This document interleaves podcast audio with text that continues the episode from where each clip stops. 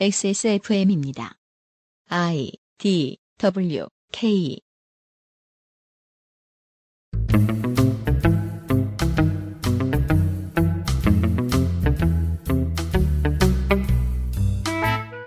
그것은 알기 싫다 특별 기획. 2018 국정감사 기록실. 과학기술정보방송통신위원회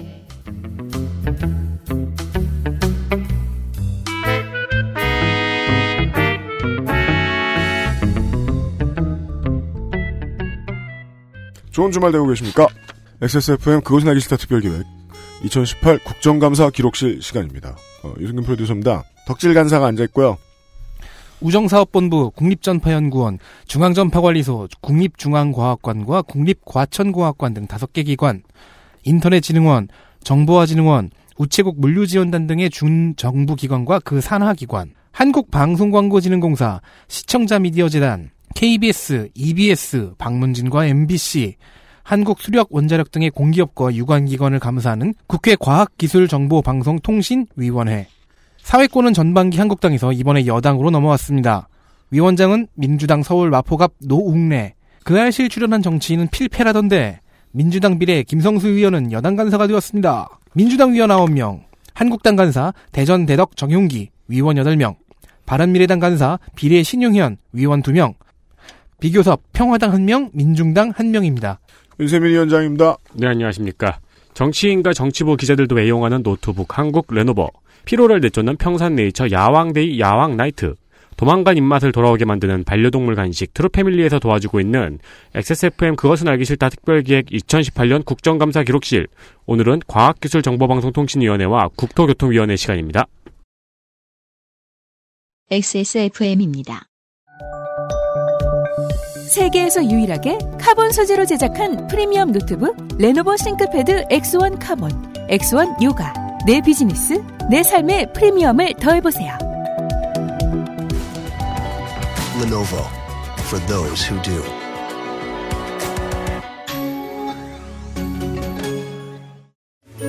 우리 가족 피부와 모질은 트루패밀리 마유와 horse meat. 가장 수준 높은 반려동물 간식 트루패밀리. 사랑하는 가족에게 트루 패밀리를 주세요.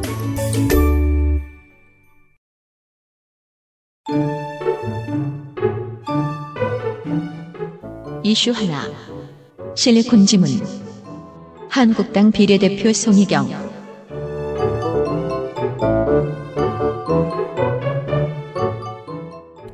매니악 맨션 2 사운드 트랙과 함께 오늘의 첫 번째 이슈입니다. 아, 그거였군요. 아니죠. 매니악 맨션 2는 아니고 그- 이게 텐타클 최후의 날이잖아요. 그래요. 매니악 맨션 텐타클 최후의 날이에요. 어, 어. 외전이죠. 아, 아, 그렇구나. 저는 어, 캔디 크러쉬인가? 그때 해봤어야 알지.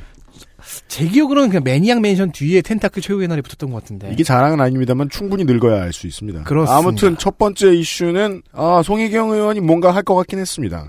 네, 자유한국당 송희경 의원은 실리콘 지문으로 스마트폰 보안을 뚫었습니다. 마밤. 네.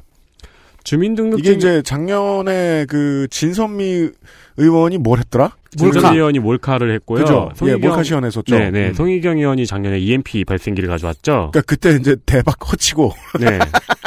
그러니까 그때 science vessel이 되려는 노력을 되게 멋지게 실패하고 국감장에서 송희경 의원이 뭐 출력을 높이면 국감장 전체에 있는 이제 스마트폰이 다운된다 막 이런 이야기를 해서 네. 제가 제 친구인 공학 박사 두 명한테 물어봤거든요. 네. 그러니까 내가 전공은 아니지만 어림도 없어라는 대답을 했거든요. 네. 그래서 그때 이제 그 저희 같은 사람들의 기대치를 확 높여줬어요. 올해 얼마나 웃길까. 네. 했는데 성공했어요? 네. 그렇습니다.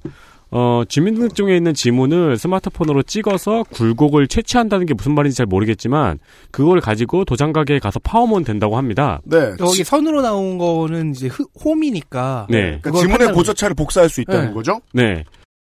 이 실리콘 페이크 이 지문에다가 찍은 이 점토를 미리 저희가 만들어 봤습니다. 이걸 가지고 한번 열어보겠습니다. 바로 열렸습니다. 그 다음에 여기 더 큰 문제가 삼성카드 어, 여- 결제를 하고 있는 사람이었어요. 여기 로그인을 지문으로 하게끔 되어 있는 거를 제가 또 해보겠습니다. 보이시죠? 화면이 바로 들어가서 117만 원을 결제할 수 있을 정도로 그냥 뚫려버렸습니다. 어, 무슨 소린가 싶긴 하지만 어쨌든 간에 그 스마트폰으로 지문을 찍어서 그걸로 도장 가게에서 파오면 된다고 합니다. 네. 어, 그렇게 국감장에서 그렇게 만든 가짜 지문으로 아이폰을 뚫어서 실제 결제까지 했습니다. 근데 제 이거 보고 좀 궁금했는데 음. 아이폰 X는 아이폰 10이요. 얼굴 인식으로 얼굴이죠. 결, 제해요 요새 이제 한국에도 지문 인증 앱들이 따로 있습니다. 그래서 어 결제 같은 걸 하려고 그러면 지문 인증 앱으로 redirecting 돼서 네. redirecting 돼서 거기에서 지문 인증을 하고 그다음에 결제가 끝나는 그런 방식이죠. 네. 이걸 그냥 지문 인증 앱이 얼굴 인식을 합니다. 아, 그래요? 지문 인증이 얼굴 인식으로 redirecting 되는 거죠. 기술적으로 상상을 해보잔 말이에요. 저도 이것 때문에 좀 그 자문을 구해야 했는데 도장 가게에서 지문을 팔 수 있다라고 얘기하잖아요. 네. 예. 근데 우리 실제 지문은 튀어나온 부분과 움푹 패인 부분에 고저차가 거의 없어요. 인간이 느낄 수 있을 정도가 아니에요. 네. 그 그거를 도장 가게에서 그렇게까지 똑같이 팔 수 없어요. 네. 음. 고저차가 있다는 거예요. 그래도 인식된다는 거죠. 음. 실제로 보면 사람 손하고 꽤 다르다. 그래도 인식 가능하다. 네. 예. 그래서 제가 그 작년 일 때문에 송희경 의원한테 불신이 심해가지고 한번 검색을 해봤습니다. 네, 저도 그랬어요. 네. 네. 무려 2014년에 사고 사례가 신기합니다. 오, 4, 4년 전, 5년 전이에요. 네. 중국에서 만든 그 가짜 실리콘 지문으로 동사무소에 가서 부동산 매도용 인감증명 등을 떼서 부동산 서류를 조작해서 50억 원의 부동산 서류를 가지고 저축은행으로 가서 14억의 14억의 대출을 받으려고 한 일이 있었습니다. 음. 근데 이제 부- 그 동사무소는 직원이 보는 앞에서 찍잖아요, 지문을. 네. 낀 다음에 그냥 ጭ, 찍었는데 음. 직원이 인식을 못한 거죠. 음. 그러니까 손가락을 유심히 볼 수는 없으니까요. 음. 저축은행에서도 절차상으로 적발된 게 아니고 범인의 태도가 약간 수상해서 신고를 한 직원 덕분에 적발되었다고 합니다. 절차상으로는 그냥 완전히 가능했던 거죠. 패스가 됐던 거죠. 네. 그렇다면 안 들킨 범죄가 있을 수도 있겠네요. 이게 뉴스 채널에서 나오면 이게 뭐 그러려니 하는데 범죄 수법을 소개를 해주고 있냐. 네. 이런 게 그냥 나와도 아무 문제 없는 유일한 곳이 국감이죠. 해결해야 되거든요, 여기서. 어, 또 2015년에 기사도 있습니다. 이건 무려 공무원이 실리콘 지문을 만들어서 초과수당을 받는 용도로 쓴 건데 이게 약간 또 공무원 사이에서 유행을 하고 있었다는 소식입니다. 초과 수당을 받는 입장을 동일하게 공유하고 있는 사람들이 늘 붙어 있는 곳이기 때문에 이런 것들은 기업으로도 퍼질 수 있어요. 그렇습니다. 유튜브에서 볼 수 있는 거는 이제 그 남의 지문을 몰래 가져올 수 있는 방법은 아니에요. 음. 그냥 내 지문을 복사하는 방법 정도입니다. 그건 왜 필요하죠? 내가 손가락을 잃었을 때를 대비하는가요? 그 화투 고수들끼리 아니 근데 그거는 일단 익히는 단계겠죠. 음. 그 다음에 타인의 그 주민등록증을 본다든가 유튜브 썸네일에 크게 써 있고 예. 손모가지. 잃었을 네. 때 타인의 지문 정보를 가져오는 것도 다른 문제니까 완전히 다른 범죄니까. 네, 아예 그 메커니즘이 다르죠. 네. 네. 그래서 송희경 의원은 혈류를 감지한다든지 아니면 생체를 감지할 수 있는 것들을 복합적으로 개발하거나 전자신분증을 만들어야 된다고 강조했습니다.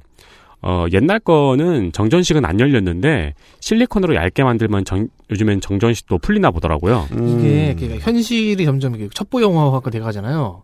스마트폰에서 얼굴 인식이나 홍채 인식, 뭐 지문, 아니, 하다못해 지문 인식도 될 거라고 생각 안 했었는데 음. 점점 미션 임파서블화 돼가고 있는데 그렇다면 홍채도 그렇고 혈류 감지 등등 이것도 결국에는 파훼법이 나올 거예요. 그 영화 보면은 지문 인식하는 거 엄청 복잡한 기계랑 특수한 약품이랑 막 해가지고 그랬죠. 막 지문 따고 그러잖아요. 음. 유튜브 보면 목공풀로예요. 그래서 지금 미션 임파서블 같은 영화에서도 그 지문 인식을 파훼하는 그 보안을 파훼하는 수법이 점점 단순해지잖아요.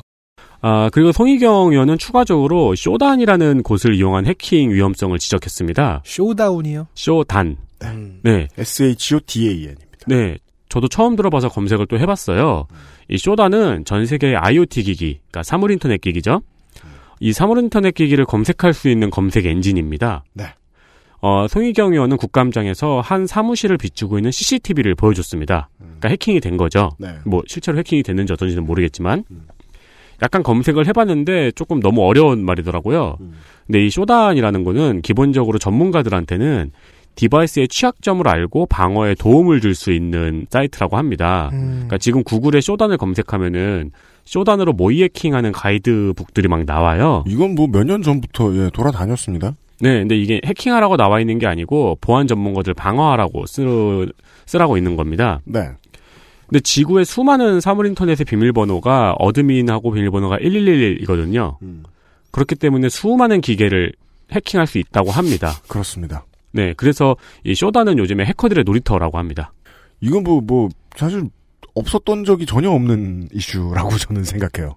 예, 새로 등장하는 것도 아무것도 아니고. 아니, 왜 우리 아주 어렸을 때만 봐도요. 아, 부모님한테서 뭐 열쇠 훔치느라고 열쇠 비누에 찍어가가지고 열쇠집에 갖다 주면 복사해주고 그랬잖아요. 아, 네, 네. 그런 걸 하셨, 했어요, 둘 다? 아니, 저 제가 했다는 게 아니고. 쇼단이 최초 등장하기 전후에도 말이죠. 이게 그, 상당수의 뭐 길거리 CCTV 혹은, 어, 심지어는 무슨 경찰의 무전, 네. 이런 것까지도 거의 공개인 것처럼 접근이 너무 쉬워서 그런 것들을 들려주는 모아서 지금 무슨 소리를 하는지 들려주는 앱도 있었어요.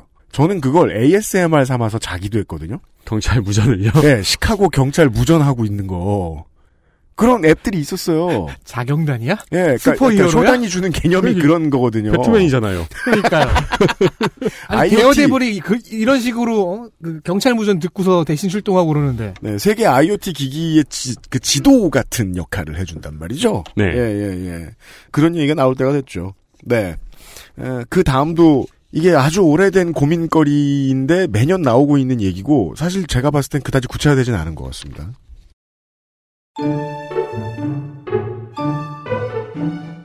이슈 둘. 구글세 혹은 디지털세. 바른미래당 비례 박선숙, 평화당 광주 북갑 김경진, 민주당 마포갑 노웅래.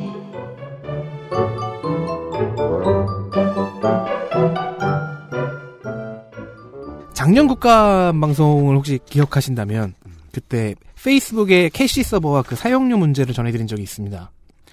해당 이슈 말미에서는 김경진 의원이 애플 코리아와 페이스북 코리아의 매출을 질문했을 때 증인으로 나온 대표들이 우리는 모르고 본사가 한다고 대답해버려서 세금을 거둘 수가 없다는 결론이 나온 것도 사실상 네. 어딜 가든지 그런 말을 하라고 사장 자리를 받은 사람들입니다. 금년에 바로 그 이슈가 본격적으로 나왔습니다. 이슈의 주인공은 매우 많습니다. 구글, 알파벳, 아, 알파벳은 이제 구글의 지주회사죠. 구글의 지주회사. 그러니까 그, 네, 아주 못된 놈들의 부모. 못된 놈들이 임시로 만들어 놓은 부모 같은 존재입니다. 그리고 애플, 아마존, 마이크로소프트, 페이스북, 유튜브 등등의 글로벌 I, ICT 기업들입니다. 이 그 기업들이 글로벌이 된 이유는 다 아실 거예요. 세금을 아끼려고 하는 거죠. 네. 그렇죠. 지금도 애플 앱스토어에서 구매를 하면 문자나 이메일로 날아오는 디지털 영수증에는 아일랜드가 소재지로 나옵니다. 구글 플레이 스토어의 경우엔 싱가포르죠. 음. 자, 수익이 있으면 세금이 있어야 됩니다. 그게 현대 국가의 원리예요. 그런데 미국에서 자라난 이 글로벌 기업들은 세금이 조금 더 싼 주 혹은 국가를 찾아서 자기네 본사의 법인을 옮겨왔습니다. 일명 global tax minimi 아니, tax minimization. eeny meeny miny 뭐. 네. 잘, 절대 말을 안잘 쳐- 못하겠을 때 하는 말. 절대 안 자르겠구만. 네, global tax minimization인데요. 그런데 이런 기업들은 각국의 인터넷 망을 쓰지 않습니까? 그러면서 영업이익을 내요. 그런데 작년 페, 이스북 캐시 서버 사건에서 볼 수 있듯 서버 사용료와 망 사용료를 많이 후려치고 있습니다. 네. 왜냐면 이들의 트래픽이 곧 권력이니까요. 돈이고.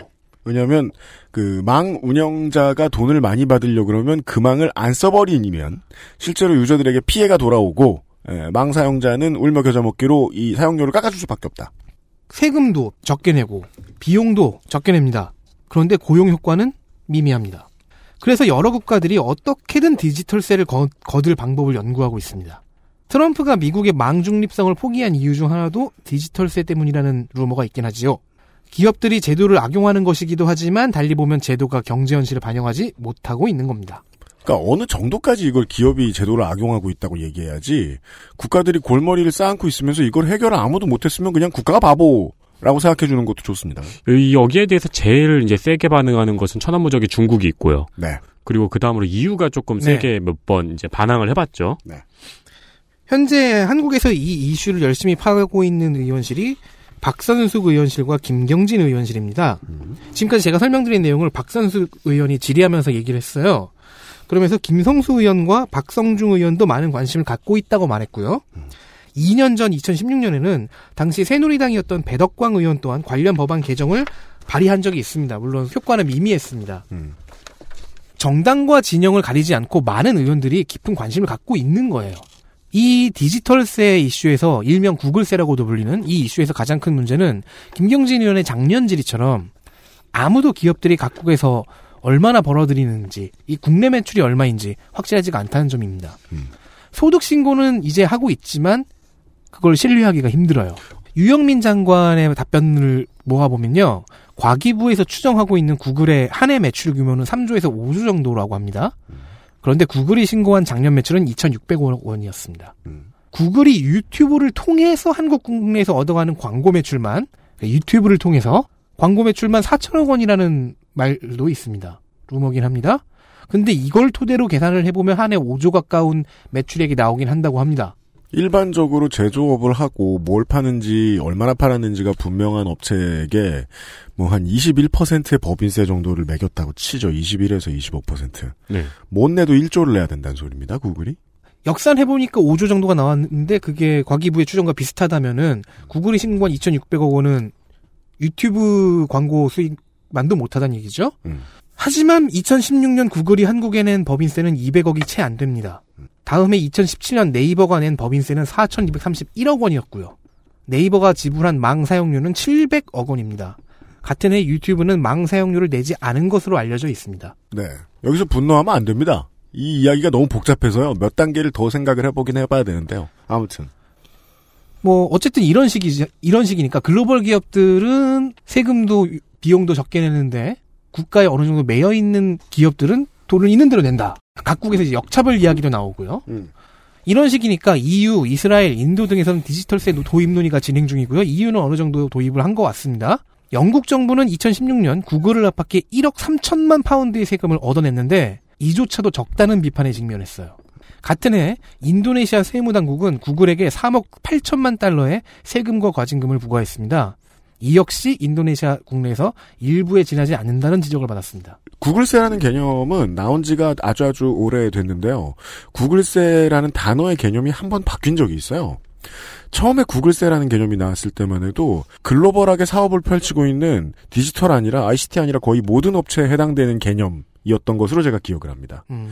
수출을 저렇게 많이 하고 해외 법인이 저렇게 많은데 해외 법인 쪽에서 내는 세금이 너무 적다는 거죠. 네. 각국이 다 나온 매출에 대해서 다 세금을 매기는 방법을 고민하면서 구글세라는 개념이 처음 나왔는데 예를 들어 우리나라의 막 현대삼성 이런 업체에도 다 적용이 되는 거예요. 수출이 많은 국가, 국가는 이 과거의 구글세 개념을 반대할 수밖에 없게 된 거죠.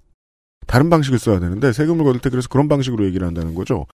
도피처 위주로 기업을 세우고 그곳에 이제 고용한 인력이 거의 없는 기업들을 상대로 내 상대로 세금을 매기는 방법에 대해서 고민하면서 구글세 개념이 바뀝니다. 네. 자, 그럼 이런 식의 ICT 기업들의 매출을 어떻게 객관적으로 잡을 수 있을까가 일단 첫 번째 질문이 됩니다. 음. 지금 소개해드리는 것은 애플과 구글 정도에 그치는 방법이겠지만 김경진 의원이 아이디어를 제공했습니다. 음. ICT 기업들의 결제는 애플 아이클라우드나 유튜브 레드를 생각하시면 되는데 카드로 생겨지는 경우가 대다수죠. 따라서 국내 신용카드사들을 통해 결제 정보를 총괄하면 매출 총액의 역추산이 어느 정도 가능합니다.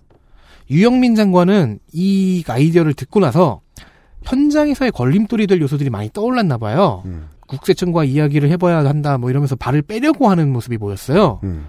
하지만 김경진 의원이 계속 매달리면서 대통령에게도 건의하고 공동기구도 조직하고 국회에 만약에 오픈하지 못한다면은 음. 안 해도 된다. 네. 라는 식으로 계속 달래서 약속을 받아냈습니다. 하지만 길은 멀죠. 아직 더 많은 전문가들이 이 아이디어를 갖고 또 한번 고민을 해봐야 될 겁니다. 너무 멀 너무 멀죠. 저 네. 이거 가지고도 저는 될 리가 없다라고 보고 있고 이거는 설사 된다고 해도 첫발이죠. 네. 이 개념이 정립이 아직 덜 됐다는 거예요. 어느 나라 사람이 소비를 했으면 거기에서 이제 소비와 관련된 일정의 비율이 빠져나가고 세금이 네. 그거 말고 어디에서 생산했을 때 그 생산한 지역에서 받아내는 세금 있잖아요. 네. 보통 그게 커요. 그렇기 때문에 도피처들을 이용할 수 있는 거거든요. 특히나 ICT 기업들은 그걸 제가 아 이 단어 기억나야 되는데 내가 5초 내에 기억 못하면 딴 얘기로 넘어갈게요. 하, Double Irish and a Dutch Sandwich and든지 with든지는 기억이 안 납니다. Irish double barrel shotgun인 줄 알았네. 이게 이게 애플의 탈세 방식을 뜻하는 대명사 같은 아. 단어예요. 한 세 개 정도의 나라 중에 그 중에 하나는 그 도피처 를 잡고 음흠. 그러니까 저 전문적으로 쓰이는 그 조세 도피 국가를 잡고 아, 닌 국가 두 군데에서 서로 특허나 서비스 관련된 지적 재산권을 사고 주고 받아요. 거기에서 세금이 발생하도록 하고 세금이 싼 나라로 보냅니다. 그리고 자기들끼리 돈을 빌려주고 뭐 되게 복잡해요. 아무튼 한 회사에서 일어난 일이긴 일이거든요. 네. 그 중에 그 방법 중에 아일랜드에 두 개의 회사가 있는 거고요. 애플에서는. 그래서 아일랜드는 할 말이 없어요. 적지 않은 세금을 벌어요. 그렇겠죠. 네. 아일랜드는 너무 좋아요. 네, 네. 근데 해외에서 구글세 같은 걸, 그 애플세 같은 거를 막 심하게 해서 막 만든단 말이에요. 근데 그러면은 지금까지의 국가들의 법을 보면 결과적으로는 아일랜드만 세금 더 버는 경우가 많이 나올 수도 있다는 겁니다. 그 나라 국가의 사람들이 얼마나 많이 소비를 하든 간에. 이 고민은 시작 단계다. 김경진 의원은 매우 자신 있는 말투로 말하던데 아직 그럴 땐 아닌 것 같다. 그래도 아이디어를 냈다는 것은 점수를 주고 싶습니다. 네, 알겠습니다.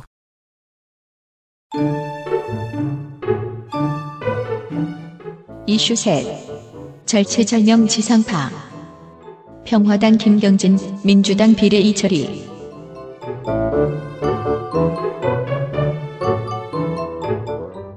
네, 최근에 화제가 된 프로그램 중에서 지상파 프로그램이 얼마나 있었나요?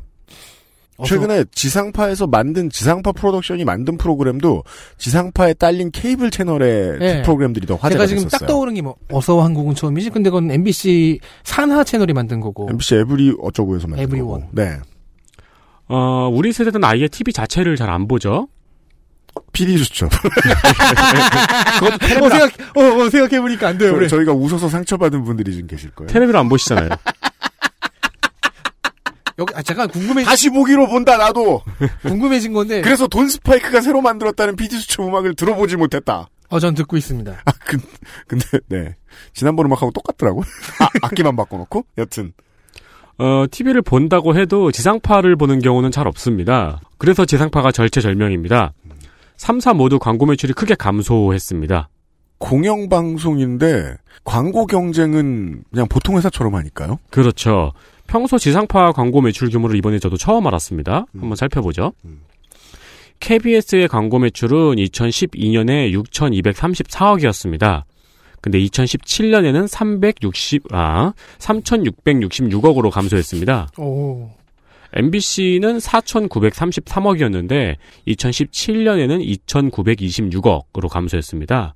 특히 MBC 매출 규모에서는 그동안 무한도전이 꽤 많은 파일을 음. 어, 책임져줬다고 하죠. 그러니까 무한도전 광고를 살려면은 무한도전 광고를 하려면은 다른 데 걸 사야 돼요. 엄청 샀어야 됐다고 하, 더라고요 맞습니다. SBS 같은 경우는 4,981억이었는데 3,729억으로 감소했습니다. MBC가 제일 많이 떨어졌네요. 그렇습니다. 이게 방송사가 아니고 제조업이었으면 도산하는 수준입니다. 그렇습니다. KBS와 MBC는 40% 이상이 감소했고요. SBS도 4분의 1인 1천억 원 이상이 감소했습니다. 이철희 의원실이 내놓은 다른 자료도 한번 살펴보겠습니다. 2010년 이후 매체별 광고 매출 변화 추이입니다. 어, 우리 회사는 이런 걸 좀 살펴봐야죠. 음. 2010년 대비 작년 광고 매출 증가액을 보면은 온라인은 2조 8천억 원이 증가했습니다. 음. 유료 방송은 6,400억이 증가했고요. 그 중에 우리 회사 한 몇백 원 있겠네요. 네. 네. 종편은 4,004억 원이 증가했습니다. 음. 그러니까 이만큼의 파이가 커진 거예요, 광고 매출이. 근데 지상파는 8천억이 감소했고요. 신문은 1,200억이 감소했습니다. 신문은 원래 그 규모가 크지 않았기 때문에 이게 적은 감소가 아니라고 보셔야 됩니다. 그리고 우리나라 신문이 이례적으로 전 세계에서 감소세가 좀 적어요. 네. 네. 왜냐하면 깡패짓이라는 다른 종편을- 광고 영업 능력을 가지고 있기 종편을 때문이죠. 끼고 있고요. 네. 네. 어, 때문에 제작비가 감소하고 있습니다. 아, 그럼 종편이 느는 게 아니냐 광고 수익이 아닙니다. 종편 광고를 내려면 끼워 사야 됩니다. 그렇죠. 그렇습니다. 어, 벌이가 줄으니까 제작비가 감소합니다. 2013년부터 지상파 제작비는 계속 감소 중입니다. 작년 지상파 제- 방송사들의 총 프로그램 제작비가 4조 5천억이었는데요. 같은 해 넷플릭스의 프로그램 투자 비용은 약 9조 원입니다. 네, 이럴 수 있을 거예요. 이건 비교하면 좀 안 되기도 해요. 왜냐하면 네. 넷플릭스는 글로벌 비즈니스고 소비자가 너무 많기 때문에 비교도 안 되게. 그리고 이제 넷플릭스는 유료 방송 플랫폼이고요. 방- 지상파 방송은 이제 광고 매출로 수익을 얻는 프로그램이니까요. 그렇다고는 해도 그러니까 미국의 지상파나 케이블들이 만드는 왕좌의 게임 같은 거는 일단 제외하고 음. 초대작들은 제외하고 중견급의 그 드라마들과 넷플릭스의 중견급 드라마들을 보면은 확연하게 돈 들어간 차이가 보이죠. 이호성 방송통신위원장은 지상파 광고 수익이 연 1,650억씩 줄고 있다고 했습니다. 어, 이 추세대로라면은 10년 내에 지상파의 광고 수익은 제로가 될 거라고 전망했습니다. 그러니까 방통위원장이 왜 이런 자극적인 소리를 하고 있냐면 어, 그럴 리는 없거든요. 그냥 그 지금 해결책이 안 나오면 안 된다는 생각이 드니까 얘기를 하는 거죠. 이거 이, 이 말하는 방식은 전형적인 그 그거잖아요. 국민연금. 국민연금 고갈. 네. 그러니까 그, 때까지 우리는 손가락만 빨고 있을 거야라고 하는 말이죠. 음. 그럴 리가 없겠지만 그래서 손가락 빨지 않고 있을 방안을 얘기해야 되겠죠? 그렇죠. 김경진 의원은 지상파가 없어지면 보도의 공정성을 어떤 시스템으로 담보할 수 있는가를 염려했습니다. 우리가 지상파가 과연 없어지면 방송 보도의 공정성을 시스템으로 어떻게 담보할 수 있을 것인가? 그리고 이철희 의원은 종편에서는 중간 광고가 허용되어 있고 지상파에는 없는 차별을 없애야 된다고 지적했습니다. 이 비대칭 문제는 풀어줘야 되지 않습니까? 종편에 대한 종편에 대한 특혜를 없애든가, 다시 말해서 종편에게 허용해주고 있던 중간 광고를 없애든가, 아니면 지상파에서 맡고 있는 중간 광고를 허용하든가 둘 중에 하나는 결론을 내야 되지 않습니까? 어, MBC와 KBS의 구성원들도 내부에서 의견 차이가 있겠지만 저는 대다수가 중간 광고를 이쪽에도 허용하는 게 맞다라고 생각하는 거라고 보고 있습니다. 네, 이 중간 광고가 그래가지고 화두가 됩니다. 음. 이호성 방통위원장은 이미 지상파 중간 광고에 대한 연구 용역을 마쳤다고 했습니다. 정보통신정책연구원의 연구 결과 중간 광고 허용 시 광고 매출이 최대 870억 원이 증가한다고 합니다. 그렇지 않을 거라고 저는 생각하는데요. 왜냐하면 앞으로도 계속 줄어들 거기 때문에 네. 이게 그 지난 이명박근혜 9년간의 가장 큰 손해 중의 하나입니다. 공영방송의 역할과 퀄리티가 어마어마하게 떨어졌다. 그렇죠. 예. 그 퀄리티를 보장해주는 사람들이 다 종편으로 빠져나갔고. 근데 시장의 입장에서는 공영방송이 특혜를 보는 거를 굳이 이렇게 당연하다는 듯이 여겨줘야 할 이유가 없어요. 자기들은 먹고 사느라 무진장 노력 중이거든요. 네. 그래서 그 뉴스원하고 연합뉴스 보면 가끔씩 서로 디스하는 기사들 보는 게 재미있거든요. 왜냐면 시장 입장에서 보면 뉴스원한테는 그냥 시장의 상대인데, 어, 뭔가 변칙으로 인해서 자기, 그 특혜를 많이 받고 있는 시장의 상대거든요. 그러다 보니까, 신문하고, 종편하고, 에, YTN이나 이런 뉴스 채널 이런 데에서 그 지상파 중간 광고 얘기할 때 보면, 무진장 비관적으로 얘기해요. 네. 지상파 중간 광고가 있는 것이 좋겠습니까? 라는 설문을 해요. 그게 재밌는 포인트예요. 그 질문을 하는데 누가 yes라고 합니까? 음. 내부인들 아니곤 yes라고 안 해요 아무도. 그냥 없는 게 좋다라고 하지. 큰 관심이 없을 수도 있고요. 예, 굳이 그런 설문조사를 한 걸 막 뿌립니다. 지상파가 살아남으려고 쓸데없는 발악을 하고 있다라고요. 하, 일주일 뒤인 18일 바른미래당 신용현, 자유한국당 정용기, 송희경 의원은 박문진의 현재 지상파의 쪼개기 방송을 지적했습니다. 그러니까 최근에 TV 보시면 1시간짜리 방송을 30분으로 쪼개서 중간에 광고가 잠깐 들어가죠. 라디오의 그 관행은 이렇습니다. 2시간짜리 방송인데 1, 2, 3, 4부라고 굳이 붙이거든요. 그죠. 법적으로 그렇게 하는 거예요. 음. 예, 편법인 겁니다. 그래서 네. 편법인 거죠. 네. 예, 이 4부랑 3부는 다른 방송이니까 이 광고는 중간 광고가 아닙니다. TV도 그렇게 하는 거고요. 최근 들어 이제 공중파가 1시간짜리 방송을 30분으로 쪼개드는 쪼개거나 그런 식으로 나가죠. 예를 들어 뭐 골목 식당이야. 저게 1, 2부 사이에 광고가 있다는데 광고가 하나 둘밖에 없어. 왜 없을까? 더 넣으면 중간 광고라고 눈치 줄까 봐. 그래서 겁나서. 이제 요즘 지상파 프로그램을 다시 보기를 보면은 중간에 이렇게 잠깐 네. 겹차 교차되는 부분이 있죠. 네. 거기가 이제 오늘 그 본방으로 보면은 광고가 들어갔던 부분입니다. 그게 이제 역사적인 DNA예요. 중간 광고가 뭔가 죄악처럼 여겨지니까 그거를 안 하는 것처럼 보이려고 애를 쓰는 거예요. 편법으로 이렇게 중간 광고를 하고 있다는 거를 바른미래당하고 자유한국당에서 지적을 한 거예요. 그리고 방통위 국감에서는 지역 방송이 위기라는 지적도 있었거든요. 지상파 뉴스는 지상파 중간 광고 허용을 가닥이 잡혔다는 기사를 내보내고 있어요. 음. 어, 종편 뉴스에서는 지상파의 쪼개기 방송이 국감에서 지적됐다는 기사를 내보내고 있어요. 음. 그리고 지역 방송에서는 지역 방송 위기에 관한 뉴스만 전하고 있습니다. 이 세 가지의 관점이 모두 이명박이 만들어낸 신세계의 결과입니다. 네. 예. 종편은 종편대로 없던 경제 구조를 갑자기 잡아먹었고, 지역 방송은 철옹성 같이 운영되다가 갑자기 돈이 다 끊겼고, 거의 다 끊겼고, 네. 그리고 지상파는 실력 있는 인재들을 많이 잘라냈거나 잃었고, 그렇죠. 예, 에, 이런 결과들이 지금 나오고 있는 상황인데 이철희 의원의 지적은 그러니까 김경진 의원과 이철희 의원의 지적은 이거죠. 공영방송이 없어진다는 건 말도 안 되고 그리고 공영방송은 그게 몇 개가 됐든 인기가 있어야 된다. 그렇죠. 사람들이 평소에 보고 있을 만큼 인기가 있어야 된다. 네, 네. 예. 그 전엔 그게 담보가 수첩은 존재해야 한- 해야 한다. 예, 그 전엔 그게 담보가 됐는데 이젠 담보 안 되는 세상이라는 거죠. 그래서 그러니까 가장 가까운 미래에는 그런 디스토피아가 느껴지는 거예요. KBS나 MBC가 흡수 통합이 되는 경우, 혹은 EBS까지. 그렇죠, 그렇죠. 그 EBS는 원래 대놓고 적자 봐가면서 유익한 거 만들라고 만들어 놓은 곳이잖아요. 네. 그렇죠. 그것까지 줄여야 되는 압박을 어느 순간 느끼는 때가 온다? 어, 그때는 상상할 수 없어요. KBS 원이라든가. 그러니까 모든 그러니까 KBS 하- 원만 남는다든가. 네. 근데 올지도 모르겠어요. 그 미래가. 그 사실 지금의 추이를 보면. 이 종편이 이 소식을 전하는 걸 상상하면 되게 웃겨요. 지상파 방송에 쪼개기 방송이 국감에서 지적받았습니다. 뭐, 뭐, 대다수의 시민들은 지상파에 중간 광고가 들어오면은 싫다고 답변했습니다. 광고 보고 오시죠. 네. 그리고 그걸 시작하기 전에 사과하고 지적을 받았습니다. 방송통신위원회로부터. 광고 보고 오시죠. 네. 두 번, 두 번만 더 하면 방송국 없어집니다. 광고 보고 오시죠.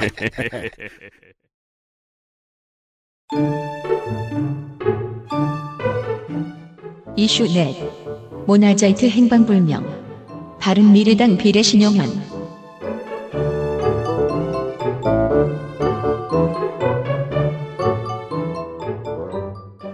침대 얘기입니다.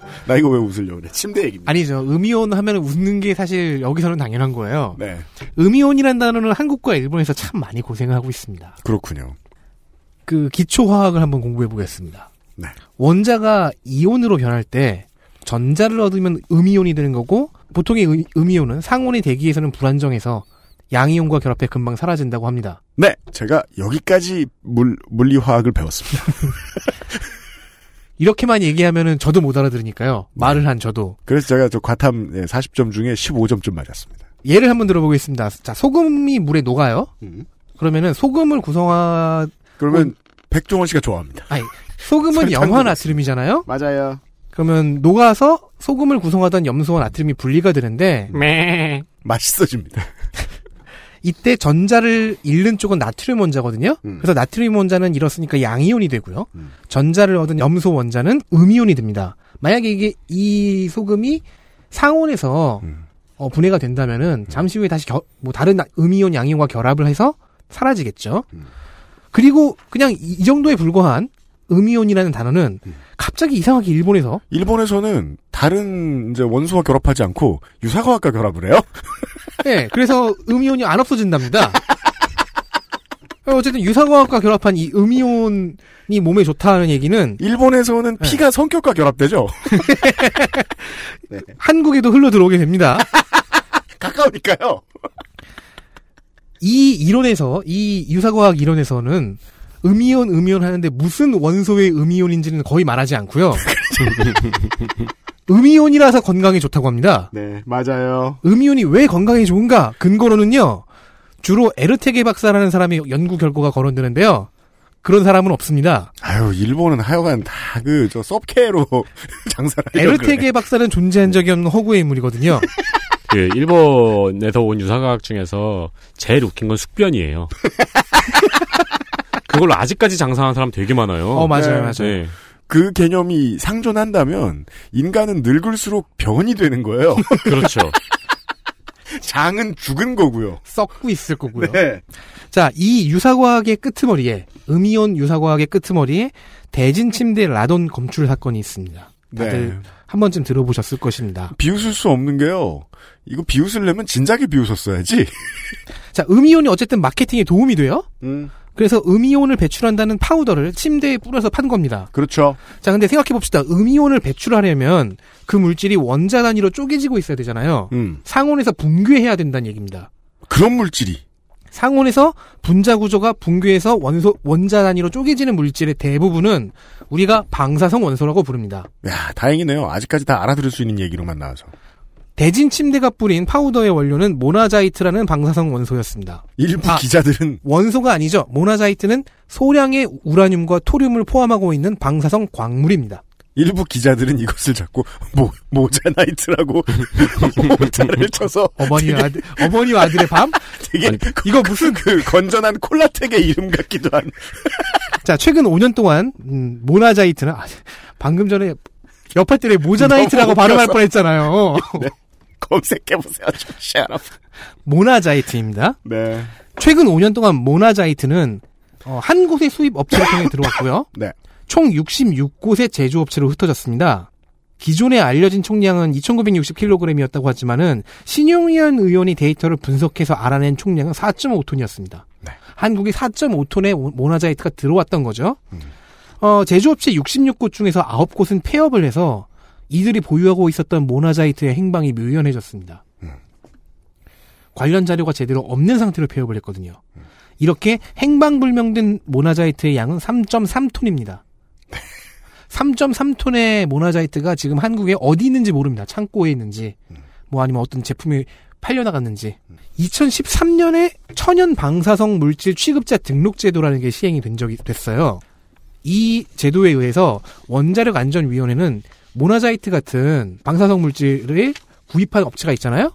무엇을 위해 구입했는가? 구입 용도와 그 유통 경로 이런 것들을 파악해야 됐습니다. 하지만 하지 않았죠. 66개 업체 중에서 핵 원료 사용 물질 신고를 한 업체는 7곳에 불과했거든요. 그리고 재미있게도 모두 2016년 이후 일정 중량 이상을 구입한 경우였습니다. 즉, 일정 중량 이하를 구입했거나 아예 2016년 이전에 구입한 업체들은 신고도 실태 파악도 안 된 것이고요. 그런 업체 중에서 기록을 부실하게 남기고 폐업한 업체들이 있는 겁니다.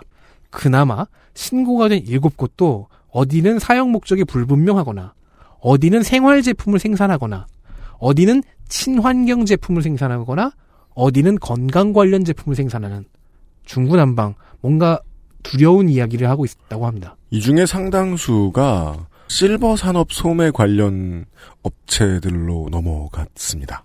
그 사우나 가서 보는 상당히 많은 생활용품들. 네. 예. 거기로 넘어갔고 어, 사우나니까 게르마늄 생각나. 또한 그 신현 의원이 지적하는 거는 이 방사성 물질 관련된 안전법이 16년, 11년 전에 처음에는 11년에 등장했는데 이 법이 나오기 전에는 수입을 했는데 그냥 뭐 광석 이렇게 적고 좋다는 네. 거예요. 11년에 처음 아이디어 그 법안의 아이디어가 나왔고 13년에 제정이 되었고 16년에 뭐 개정이 되었나 그랬어요. 그리고 그 물류 관리의 프로세스를 알고 있거나 실제로 관리했던 사람들이 지금 그 자리에 있지 않을 가능성이 훨씬 높잖아요. 네. 예, 모르는 겁니다. 그리고 담당해야 되는 한국 원자력 원자력 안전위원회는 어, 사실상 일을 안 하고 있었다는 게 드- 드러났죠. 네. 아 그리고 이렇게 처음 법이 생긴 지 얼마 안 됐으면은 이런 문제가 있어서 민원이 들어오면 서로 등 떠밀잖아요. 계속. 네, 저기 가보세요, 저기 가보세요. 하면서 뺑뺑이를 많이 네네. 돌리는 상황을 아마 박선숙 의원실도 인, 그 체크를 하고 있지 않았겠느냐. 신용현 아 신용현 의원실도. 네. 근데 하지만 그 게 슬프게는 대- 그 라돈 검출 사건으로 나왔으니까. 네. 그래서 그 침대 위에서 자면 피폭이 되는 거예요? 그렇죠. 음. 이 경우에는 외부 피폭도 아니고 바로 옆에서 방출되고 있으니까 사실상의 내부 피폭이에요. 신용현 의원은 이제 화학자는 아니고 물리학자 네. 출신입니다. 아, 그 고체 물리학을 정- 석사 때 전공하셨더군요. 네. 그 이다음에 그 다음번에 총선 때는 그 화학자 출신도 좀 들어봤으면 좋겠어요. 네. 여튼 근데 왜 컴퓨터 전문가 들어와가지고 관련 일 전부 하나도 아니잖아요. 그렇죠. 네. 당 대표하고. 대선 주자급은 됐고요. 네. 그냥 의원 일 충실히 한 사람으로 화학자 한 명 들어왔으면 좋겠어요.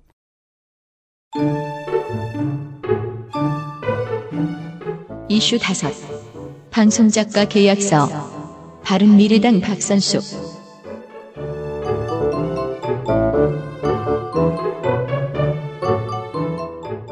KBS에는 방송 작가가 691명이 있습니다. 많죠. 네.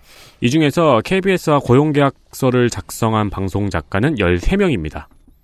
와, 이거는 거의 그 쇼미더머니급 그 예. 경쟁률이죠. 그러니까요. 네. 어, 박선수 위원실이 밝혔습니다. 이 691명의 1.9%만 고용계약서를 작성한 건데요. 그것도 본- 모두 본사고요. 지역 총국은 0%입니다. 음. 문화체육관광부가 2015년 6월부터 방송사 제작사, 방송작가 협의회 등하고 18차례 회의를 하면서 작년 12월에 방송작 방송작가 지필 표준계약서를 만들었습니다. 네. 그리고 박선수 위원은 이 회의에 17번 참여했다고 합니다. 음. 그러나 문체부에서 만든 표준계약서를 체결한 방송 작가는 단 한 명도 없습니다. 음. 표준은 표준일 뿐 나는 표준에 맞춰가지 않겠다. 표준 계약서를 만든 이후에는 아예 계약을 체결한 사례가 단 한 건도 없습니다. 음. 와. 어, 그렇다면 지금 계약을 하고 있는 1.9%는 기존 계약서로 체결하, 체결이 되어 있는 거죠. 음. 네, 이 기존 계약서와 현재까지 한 명도 체결하지 않은 표준 계약서를 살펴보겠습니다. 보죠.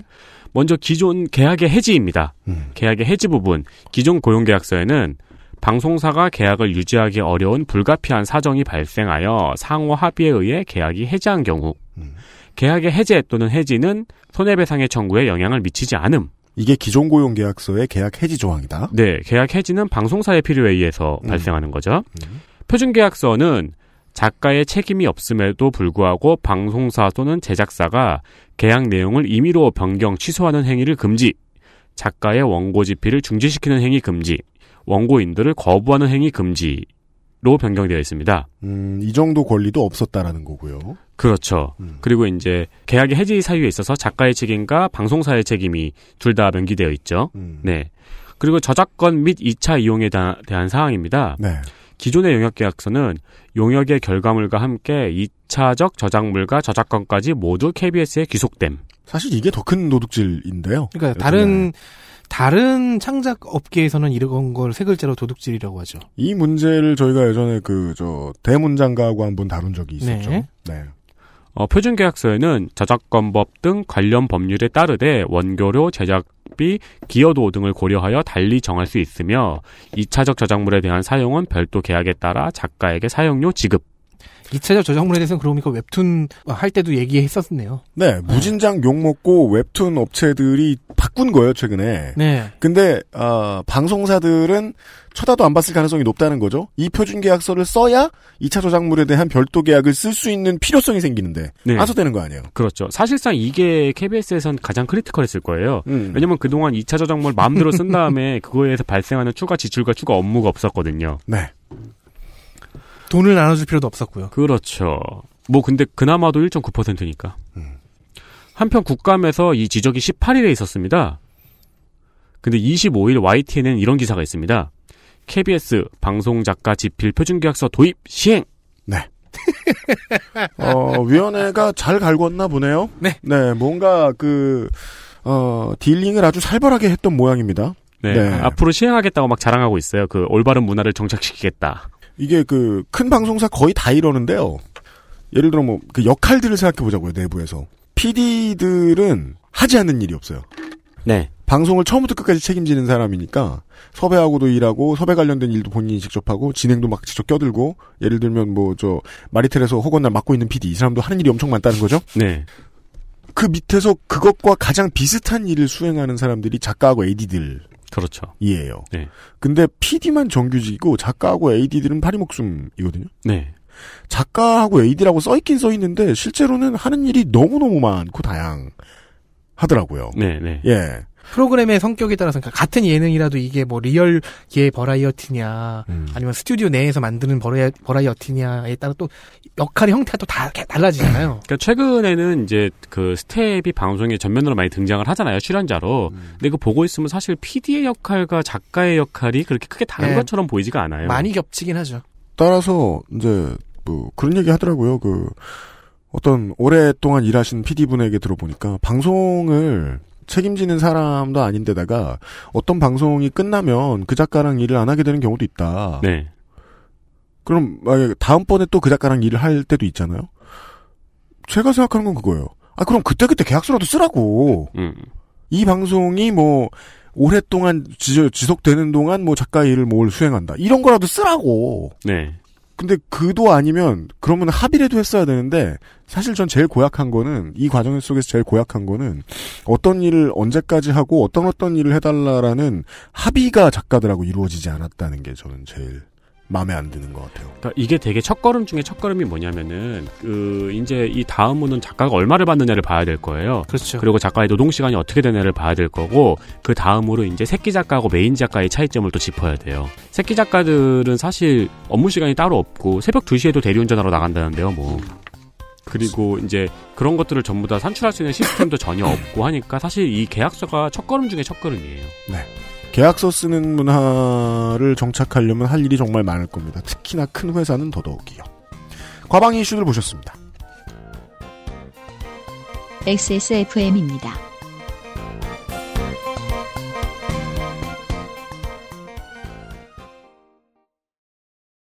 건강기능식품 광 여왕 테이테이 좀 빨리 나오신 여왕 체내 흡수율을 높인 농축 풍상 야왕 테이테 평산네이처의 건강기능식품 광고입니다. 아버지, 한 잔 받으세요. 온 가족이 모인 자리, 기분 좋은 술, 전통주 어떠세요? 엑세스몰에서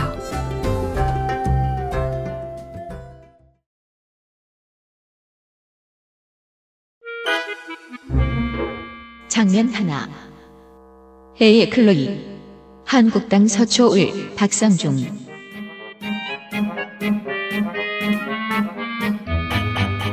문체위에서 나왔던 쇼들 몇 가지를 평가를 해드렸는데 아, 새로운 쇼네요 이건. 네, 박성중 자유한국당 의원은 LG의 가정용 AI 로봇 클로이를 가져와서 시범을 보인 다음에 서비스용 로봇에 대한 투자를 늘려야 한다는 말을 하고 싶었습니다. 네. 그러나 클로이는 서비스 정신이 부족했습니다. LG에서 올 연말에 가정용 서비스 그 배포할 가정용 서비스 로봇입니다. 여러분 앞에 간단히 시연을 보여드리고 드리도록 하겠습니다. 헤이 클로이 헤이 클로이 안녕 안녕하세요. 제법 쌀쌀한 바람이 부는 하루네요. 위원님들께도 인사 한번 드리자. 헤이 클로이 헤이 클로이 그렇게 하고 질문을 네, 하셔야 내가 됩니다. 내가 저 사투리를 쓰니까 이 서울 아니. 못 알아들었어. 헤이 클로이는 먼저 하시고 질문하셔야 돼요. 헤이 클로이 하잖아요. 정답이 나왔죠? 헤이 클로이 사투리 탓을 하다니 나쁜 사람이네. 헤이 클로이 헤이 클로이 자네가 언성이 높아져요. 헤이 클로이 뒤로 돌아 그 중간에 헤이 클로이 한 거 있잖아요. 그 옆에 딴 데 있던 의원이 한번 크게 외쳐본 거예요. 이 국회의원의 습성이 나오죠. 언성 높이면 듣는 줄 안다. 참고 로봇이 대답을 하네? 아니 우리는 시리아 관련 방송만 해도 그렇게 난리가 났는데. 그러니까. 그리고 박성중 의원은 자기 자신의 그 방언을 탓했는데 방언 탓 아닙니다. 네. 그리고 솔직히 말하면은 이 정도면은 인식률 똥망이에요.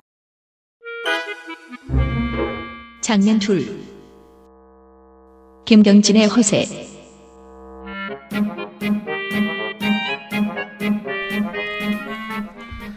네, 첫날 감사의 질의 전에 의원들이 의사진행 발언을 주고받는 시간이었습니다. 그 김성태 의원, 그러니까 비례 김성태 의원이죠. 김성태 의원부터 시작해서 의, 그 의원들은 김경수 지사, 송인배 비서관 등 드루킹 관련인들을 어, 증인으로 불렀어야 했다. 네이버 이혜진 의장을 증인으로 불렀어야 했다.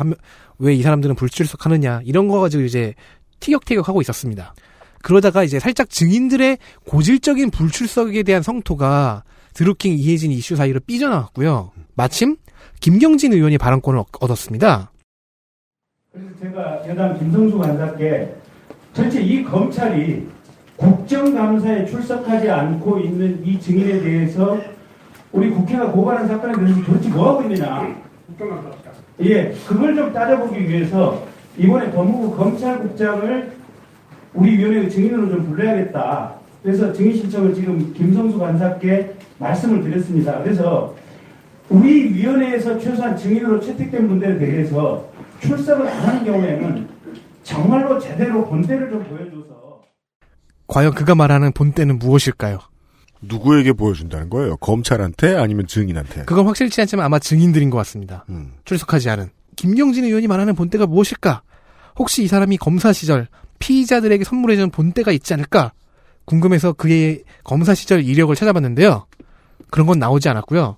우병우에게 본때를 보여주고 쓱가 요정이 된 영상만 다시 보고 말았습니다. 그러니까 여기서 이제 역으로 생각을 해봐야 되는 게, 그, 좀 말도 안 되는 질의를 하는 국회의원들이 되게 많아요. 근데 그것 때문에 그 불려 나온 증인 한 사람이 아니라 관련 자료를 준비하느라 밤을 샌그 공기관이나 공, 공사의 직원들 혹은 관련 업체의 직원들이 다 고생하거든요. 이게 피해가 되지 않도록 하는 것도 상호 간에 보장을 해 준 다음에 본때를 보이든지 말든지 음. 왜냐하면은 그 국감 방송하면서 관련된 얘기를 좀 많이 듣거든요. 국감 때문에 죽고 싶다.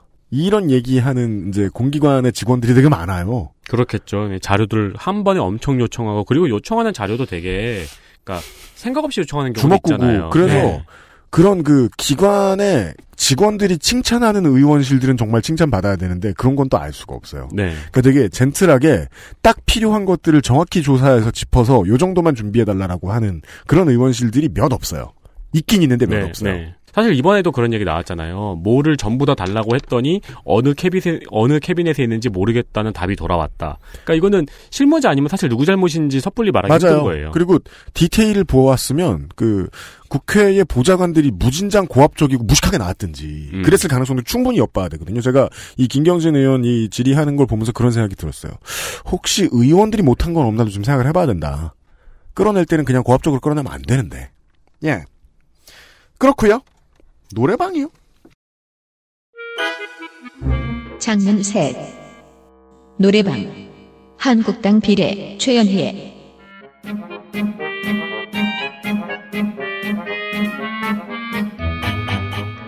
네, 자유한국당 최연혜 의원은 양승동 한국방송공사 사장이 세월호 사건 당일에 노래방에서 법인카드 사용 내역이 있다는 걸 지적했습니다. 음?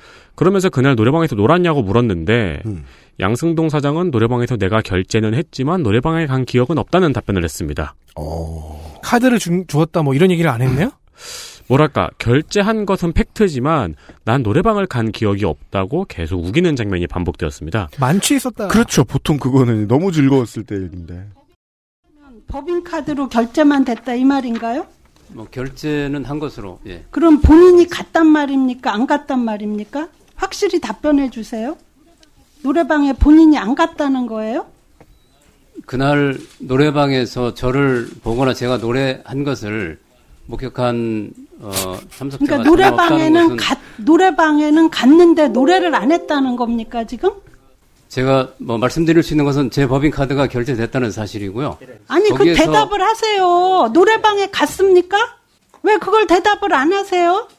그 부분 뭐 위증에 걸릴까봐 안 하는가요? 노래방에 갔느냐? 대답하세요. 그 부분은 정확한 기억이 없습니다. 기억이 없다. 그러면 노래방에는 갔는데 노래는 안 했다. 이- 이렇게 주장하시는 건가요, 지금? 제가 노래한 사실이 없고요. 어, 이용을 즐긴 적 없습니다. 그리고 그러니까 노래방에는 갔는데 노래는 안 했다. 이 얘기네요, 지금? 그죠? 제 법인 카드가 사용된 건 맞습니다. 예, 그러니까 아니 진짜 이해할 수가 없네. 그럼 그 법인 카드를 누가 긁었단 말인가요? 대답하세요, 빨리. 시간 가잖아요. 다시 한번 질문해 주십시오. 아, 시간이 간다는 얘기를 듣고 비상한 아이디어를 떠올렸네요. 네. 질문을 다시 하게 하자. 최연혜 의원과 이 양승동 사장은 아, 한때 이 비슷한 위치에 있던 인물들입니다. 최연혜 사장, 아, 최연혜 의원은 이 네. 코레일의 루시퍼 출신이죠. 코레일에다가 칼질을 열심히 하던 그런 인물. 예. 어, 이 사람도 비슷한 사람인데 이제는 공수 입장이 돼가지고 네. 어, 신났네요. 최연혜 의원이. 그 양 사장, 양승동 사장 입장에서는 갔다고 해도 문제, 안 갔다고 해도 문제긴 한데. 네. 그냥 죄송하다고 했으면 금방 그래서 끝났을 것을. 양승동 사장은 어, 요런 방식의 물타기를 선택을 했죠. 최현혜 의원의 질문은 노래방을 갔느냐 안 갔느냐였고 양승동 사장의 중간 답변은 노래를 안 했다. 네. 그리고 네. 나중에 한마디 이렇게 유흥을 즐긴 적 없다. 즉 재미 없었다 나는. 노래도 못하고 난 존재감이 없었다. 아니면 잤다. 술을 너무? 많이 마셔서. 끊겼다. 계산할 때만 일어났다. 근데 네. 이제 이 계속 이런 식으로 답변을 하니까 위원장이 그 의도적으로 시간 끌었다고 하면서 시간 다 가는데 마이크 다시 켜줬거든요. 아무튼 그 박근혜 정부의 그 공기업 계약의 선봉장이었던 최현혜 의원이 세월호 당시의 일들을 끄집어냄으로써 아, 그 당시의 적폐를 꺼내는데 도움을 줬네요. MBC 얘기입니다 이번에는. 장면 넷 MBC 100명 퇴출설 한국당 박대출 김성태 최연희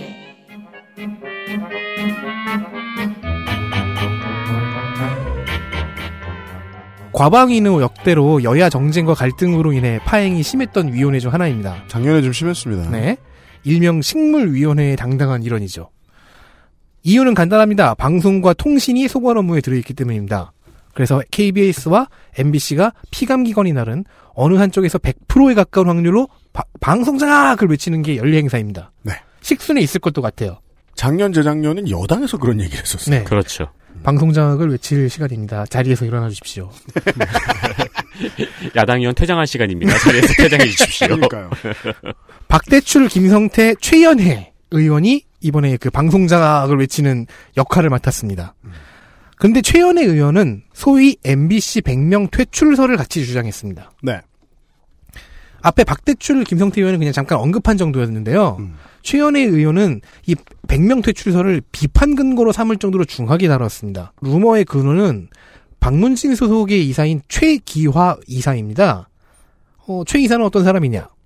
김재철과 김장겸 MBC 체제에서는 홍보국장 겸 대변인을 시작으로 기획국장, 보도국장, 기획본부장을 두루 지낸 인재입니다. 2015년에는 언론노조의 그 비판 보고서를 찢어서 쓰레기통에 버린 행위 때문에 이게 유명하죠. 중앙노동위원회에서 부당노동 행위 반- 판정을 받았고요.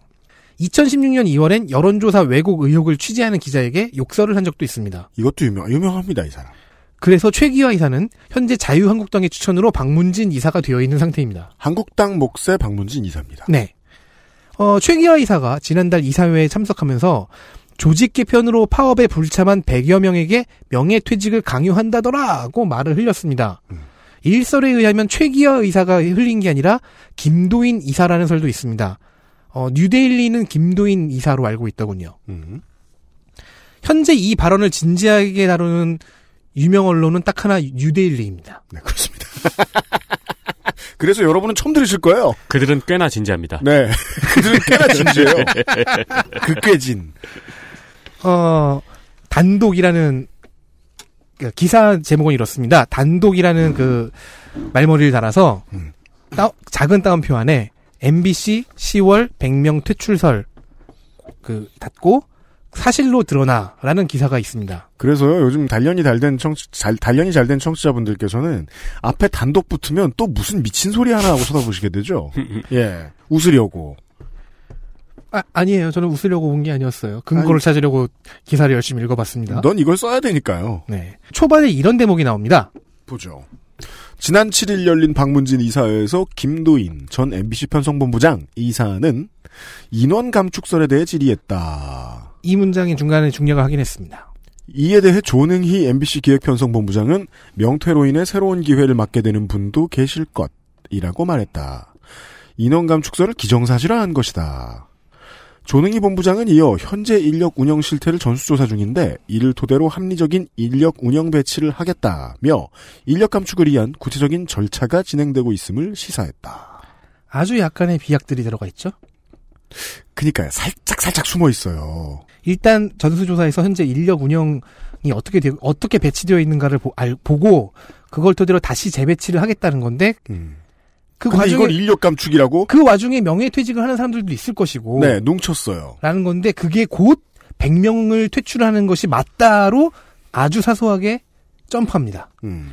이런 내용은 뉴데일리에만 있었습니다. 아니요, 하나 더 있었네요. 펜앤마이크요. 아, 역시 또 마이클이 그 컨베이어 벨트가 있는 거죠. 그렇죠. 뉴데일리에서 이렇게 가조립해가지고 보내면은 펜마이크에서 이렇게 완벽한 조립을 해내는 거죠. 어, 펜앤마이크의 기사 는 여기에서 소개를 못 해드릴 것 같습니다. 왜냐면 그냥 이런 투예요. 최승호의 MBC가 눈엣 가시들을 내쫓고 있다. 곧 대규모 인원 감축이 있을 거란다. 굉장히 적개심이 많이 묻은 문체에 비장하고 거기 수- 마이클은 그렇죠. 고양된 기사를 서너 개 올리긴 했습니다. 자, 뉴데일리의 기사를 전적으로 신뢰한다 하더라도 이 인원 감축이라는 것에 대한 합리적 이유는 뉴데일리 기사에 사실 다 적혀 있었습니다. 조능희 본부장은 진행 중인 인력 전수조사와 관련 2011년과 비교해 약 300명 정도가 늘어난 것으로 조사됐다고 구체적인 조사 현황- 현황도 밝혔다. 조 본부장은 또 SBS에 비해 24% 정도의 인력을 더 운용하고 있는 것으로 파악됐다며 인력 감축의 불가피성을 제기한 뒤 직원 감축의 가이드라인까지 제시했다. 그렇습니다. 이미 이유는 다 나와 있는데 심지어 그걸 써놓기까지 했는데 본인들만 모른 척하고 있습니다. 결국 본부장이 하지 않은 말을 자꾸 하고 있기도 하고요. 네. 네. 그리고 우리는 앞, 앞서서 윤세민 위원장이 소개해줬던 지상파의 그 광고 수익이 얼마나 줄어들었나를 네. 들어서 알고 있죠. MBC가 제일 많이 줄었죠. 그런데 SBS보다도 더 많은 인력을 쓰고 있는 거예요. 네. 한국당이 지금 일부 의원들 특히나 과방위에 한해서 집중하고 있는 문제긴 할 겁니다. MBC, KBS가 어, 체제가 바뀌더니 어, 정부가 바뀐 다음에 칼바람을 휘두르고 있다, 칼, 칼춤을 추고 있다 이런 얘기를 하고 싶어하는 것 같은데 워낙에 무리를 많이 했네요. 아, 그, 이 300여 명 SBS 기준 24%의 인, 인원들은 과거 김재철, 김장겸 그 체제에서 파업을 할 때 들여왔던 시용 인력들이에요. 대부분이 다. 그들이 다 잘려야 한다는 건 아니거든요. 심지어 MBC도 그렇게 하고 있어요. 다 자르지도 않았어. 가던 회사원들은 또 갑니다. 웬만하면 안고 가요. 근데 이거를 막 그 김세희 기자 같은 사람들을 이제 진실의 수호자인 것처럼 포장을 해주면서 이제 같이 가, 업어가려고 하는 전략이죠. 시용 기자들 불쌍해서 어쩌냐 이런 얘기들이 나오죠. 그래 오늘 네. 유죄 판결 나왔는데. 그니까 말이에요. 윤선 씨는 고통스럽대요. 게다가 변호사도 없어졌고. 얼마나 체제가 탄압하는 것 같겠습니까, 자기를. 어쨌든 이 기사에서 보실 수 있듯이 아주 사소한 비약 여기서 가짜 뉴스가 시작한다고 지난해 제가 출연한 가짜 뉴스 특집에서 다룬 적이 있습니다. 아, 엘리트 플레이어 확인하시죠.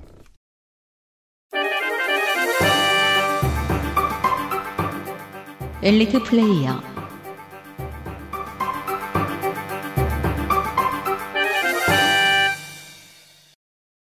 네, 민주당 비례대표 이철희 의원입니다. 네, 국방에 있다가 여기로 갔네요, 후반기에. 그렇습니다. 질의를 하면서 우기거나 신경 긁기가 없고 논리정연합니다. 그리고 오랫동안 연구자료나 통계자료 등을 준비해서 질의한 모습입니다. 네. 제가 참 마특차나 한다는 소리를 할 때가 많은데. 네. 저희 의원 얘기할 때. 근데 저 뭐냐, 국감할 때 보면 잘해요. 작년에도 잘했어요. 네. 자유한국당 비례대표 송희경 의원입니다. 음. 어, 작년에 EMP 충격기는 절반의 성공이었죠. 아, 잘못했으면 잘할 때도 있어야죠. 근데 그 EMP 충격기는 프리콜이었습니다. 이번 국감에선 시, 시연의 신이 되었죠. 네. 암시장에서 유통되는 실리콘 지문 그걸로 스마트폰 열어버리는 시연도 있고 네. 온라인 흥신소를 직접 이용해서 그 유흥 탐정 있잖아요. 음, 그걸 네. 직접 이용해서 여기서 개인 정보 남용을 할 수 있다는 그 강력한 의심을 하기도 했고요. 네. 그리고 라돈 침대 이슈에도 사실 송희경 의원이 끼어 있습니다. 아직 해결되지 않았음을 보여주겠다면서 라돈 측정기를 갖고, 갖고 왔고요. 이 PD가 좋아할 것 같습니다. 영상 국감을 제안했습니다. 네. 그 증인들 끌어당기기 어려우니까 영상으로 하자. 영상 국감으로 바꾸면은 뭐 나무 몇 그루를 심은 효과가 나옵니다. 그, 런 약간 유치한 옛날식 대박 유치하네. 그걸 하기도 했는데요. 나무나 환- 심지. 그 환산법을 그쪽에 하기도 했는데 그 보좌관의 남자친구 개인 정보를 의뢰했다고 하죠. 네. 그러니까. 아, 유흥 탐정. 네, 네. 거기가 그, 그, 이제, 어, 성범죄를 저지르고 있는지를 파악해주는. 그렇습니다. 성매매를. 곳이죠. 네, 네. 여튼 간에. 예. 네. 근데 그것도 못 믿을 것이라고 굉장히 말이 많긴 하죠. 네. 사설이니까요. 어, 송희경 의원의 주장대로 이제 영상국감이 활성화되면, 어, 당대표급들은 갈 곳이 없죠. 국감 보이콧. 네. 사선 이상 파업. 그럴 가능성이 있습니다. 그러니까 대체적으로 작년에 사실 EMP는 조금 억지였던 게 그거 들고 와서 북핵 위험성이 말하려고 했던 거거든요. 그렇죠. 이번엔 속셈 없이 진짜 심각성을 그 그대로 보여준 것들이에요. 그래서 준비를 상당히 많이 한 것 같습니다. 말씀드린 것도 그렇고 뭐 그 외에 뭐 온라인 아이디 거래 같은 네네. 경우 우리는 다 알고 있는데 국감에서는 안 나오잖아요. 네. 쇼단도 있고. 네 음. 그런 것도 가져와서 참신한 주제들을 꼼꼼하게 가져와서 질의한 장면이 가방에 어울리는 준비성이었습니다. 그 다음은 바른미래당 비례대표 신용현 의원이었습니다. 눈에 많이 띄지는 않았어요. 근데 중요한 문제들을 많이 지적했습니다. 하나 제가 말씀드리자면은 방통위에 제기된 디지털 성범죄 심의와 시정 요구 횟수가 2014년에는 1,800건이었습니다. 그러니까 이게 리벤지 포르노죠. 네. 근데 올해 7월까지만 해서 7,600건입니다. 네. 올해는 처음으로 만 건이 넘을 예정입니다. 이거는 심의 숫자일 뿐이니까 실제 숫자는 이 숫자보다 훨씬 많다는 이야기죠. 네. 제가 자주 하는 얘기가 있죠. 범죄가 이것이 범죄다라는 사회의 합의가 되기 전의 수치와 되기 후의 수치가 확 다른데 그것이 사회가 더 나빠졌다는 증거는 아니다. 네. 다만 이게 범죄인 줄 이제 사회가 완전히 인식했잖아. 네. 그럼 인력이 늘어날 거 아니냐. 그렇죠. 예, 정도까지의 경종을 울려줬습니다. 특히 학, 네, 특히 학자 출신이라서 그런지 그 국가 출연 연구원 대상으로 할 땐 거의 날아다니던데요. 네. 어, 이런 학자들은 좀 필요하다. 네. 이런 말씀을 드리면서 잠시 저희가 쉬었다가 국토교통위로 돌아오겠습니다. 곧. XSFM입니다. 살짝 항의할 때도 크게 한 소리 할 때도 하고 싶은 말이 많을 텐데 다 알아듣진 못하는 집사들의 선택 더 많이 알아보고 꼼꼼히 챙겨서 트루 패밀리 가장 수준 높은 반려동물 간식 트루 패밀리 사랑하는 가족에게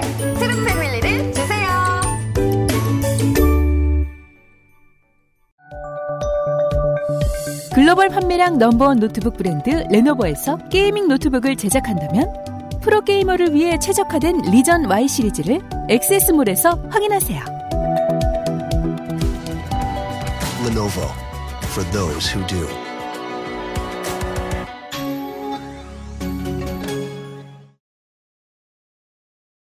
사실 우리도 좀 지상파 방송국의 입장을 이해를 못하는 건 아니에요. 일주일에 그 할실이 왜 한 번 나가다가 두 번으로 늘고 두 번 나가다가 세 번으로 늘었느냐. 광고가 많아졌기 때문이거든요. 오, 아 네. 그래서예요? 네. 오, 몰랐네요, 저는. 그게 광고가 많아져서 늘린 거, 늘려, 늘린 것과 음, 광고를 마- 늘리려고. 어, 늘리려고 늘어난 것과는 또 천지 차이잖아요. 그죠. 전자의 경우는 무조건 흑자 경영일 때 가능해요. 근데 후자의 경우는 찢어지기 때문에 기존의 쥔 돈을 가지고 쏟아 붓는 거예요. 아, 지금 MBC와 KBS는 그거라도 해야겠다는 얘기고, 네. 그리고 특히나 이제 외국인 노동자 신분이 돼가지고 외국 생활을 하고 계신 분들이 더 잘 이해하실 겁니다. 한국은 광고 보는 데까지 시간이 아주 오래 걸립니다. 광고- 특히 한국의 TV 프로그램은 그렇죠. 광고가 정말 자주 안 나옵니다. 그렇죠. 네. 아니, 2시간짜리 방송이라고 미국 프로그램 다시 보기를 틀었는데, 방송 전체 내용이 80분밖에 안 돼. 왜 이렇게 짧어? 나머지 40분은 광고니까요. 그렇죠, 그렇죠. 네. 그런 음모론도 있잖아요. 축구가 미국에서 인기 없는 이유. 맞아요. 그게 농구가 쿼터제로 나뉜 이유라고 하는 그런 음모론도 있죠. 세상이 바뀌었을 때 시장에 맞게 적용을 시켜줘야 되는 게 임무이기도 하다는 거죠. 공기업, 공사에 대해서는. 네, 아, 그냥 앞에 얘기했고요. 이제는 국토교통입니다.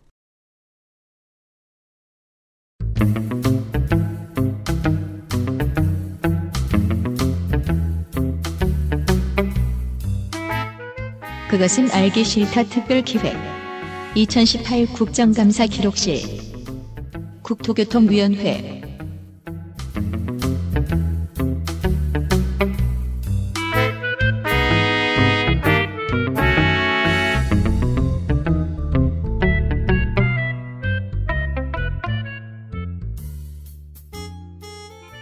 국토교통위원회는 국토교통부와 행정중심 복합도시 건설청. 네, 세종청이죠, 세종청. 이걸 또 행정중심이라고 해놨어. 네. 그리고 새만금 개발청의 1부 내 2청 오타율은 위원장에 비하면 100분의 1이요. 악당들. 아, 웃을 때가 아니고 죄송합니다. 다시 하겠습니다. 다시 읽겠습니다. 네. 국토교통위원회는 국토교통부와 행정중심 복합도시 건설청 그리고 새만금 개발청의 일부 2청에 입법부 견제 역할을 담당하고 있으며 이에 딸린 주요 기관은 주로 공기업입니다. 네. 기업을 많이 소관합니다, 국토교통위는. 인천국제공항공사, 한국공항공사, 한국토지주택공사, 도공, 코레일, 한국감정원, 주택도시보증공사, 제주국제자유도시 개발센터 등 8개의 공기업, 그리고 교통안전공단, 철도시설공단, 잘스럽서 그러지? 빨리 읽어요. 시설안전공단 등의 준정부기관, 주택관리공단, 코레일 관광개발, 코레일 유통, 한국안전기술원 등의 공공기관 또한 국토위 소관 기관입니다. 위원장은 보통 전후반 여야로 바뀌지요. 여당이었던 국토위 사회권은 한국당 경기 안산 단원 을 박순자 의원에게 넘어갔습니다. 여당은 간사 인천 남동 을의 윤관석 의원 포함 13, 한국당은 간사 충북 보은 옥천 영동 괴산 박덕흠 포함 12, 아, 청취자 여러분. 네. 아, 그 알실 나왔던 국회의원 중에 지금 간사가 둘이에요. 바른미래당은 간사 서울 서초갑 이혜훈 포함 둘, 비교섭단체는 평화당 두석과 이용호 한석입니다. 이용호 의원이 그 여권 및 야권 두루 어, 미운 털이 다 박힌 사람이죠. 갈래야 갈 곳이 없습니다. 민주당은 원래 안 받아주려고 그랬고 워낙에 저, 저 대통령에 대해서 혹은 여당에 대해서 센 소리를 많이 해놔서 그리고 평화당에는 나오면서 너무 나쁜 소리를 많이 했고 아, 전 이렇게 네. 이응 세 개 그려놓고 이름 쓰시는 사람들 되게 부러워요. 안 그래 따로따로 쓰지 이응 먼저 쓴 다음에 이름 쓸까봐 무슨 소리야 그게 왠지 사인이 이쁠 것 같아요. 아 이용호 의원 네. 아무튼 네 어, 어디에도 갈 수 없어서 계속 무소속인 이용호 의원과 예, 아, 국토교통위의 얘기를 시작해 보겠습니다. 이슈들 확인해 보시죠. 또 정동영 의원으로 시작하네요. 작년과 마찬가지로.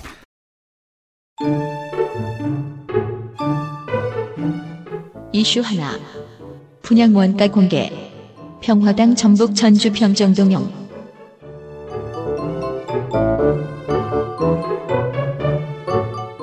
네, 정동영 의원 아래쪽에 이응 세 개를 그려놓으면 되는 이름입니다.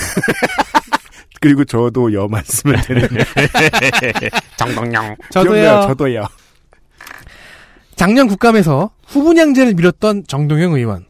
금년에도 주택 정책에 큰 열정을 보였습니다. 국토위니까요. 2007년 이후에 집값 상승 데이터를 도표화해서 갖고 왔어요. 음. 그래서 과거 정부들의 부동산 대책과 연계해 설명을 했습니다. 부동산 대출 규제가 있고 아파트 분양 원가 공개와 분양가 상한제가 함께 작동한 시기에는 집값이 안정이 되었었다라는 해석이에요. 아, 네. 작년 9월에는 정동영 의원이 대표 발의- 발의한 분양원가 공개 법안이 국토위를 통과했어요. 작년 9월입니다. 근데 아직도 법사위 검토 단계에서 계류 중입니다. 그렇죠. 법사위가 바빠서 안 한 게 아니라는 소리입니다, 지금. 네. 사실 현재의 법으로도 분양 원가는 공개할 수가 있습니다. 근데 이게 시행 규칙으로 해석되고 있어갖고요. 어겨도 벌이 별 볼 일 없다는 소리입니다. 네. 정동영 의원은 이를 법의 단계로 올리는 개정을 발의한 건데요.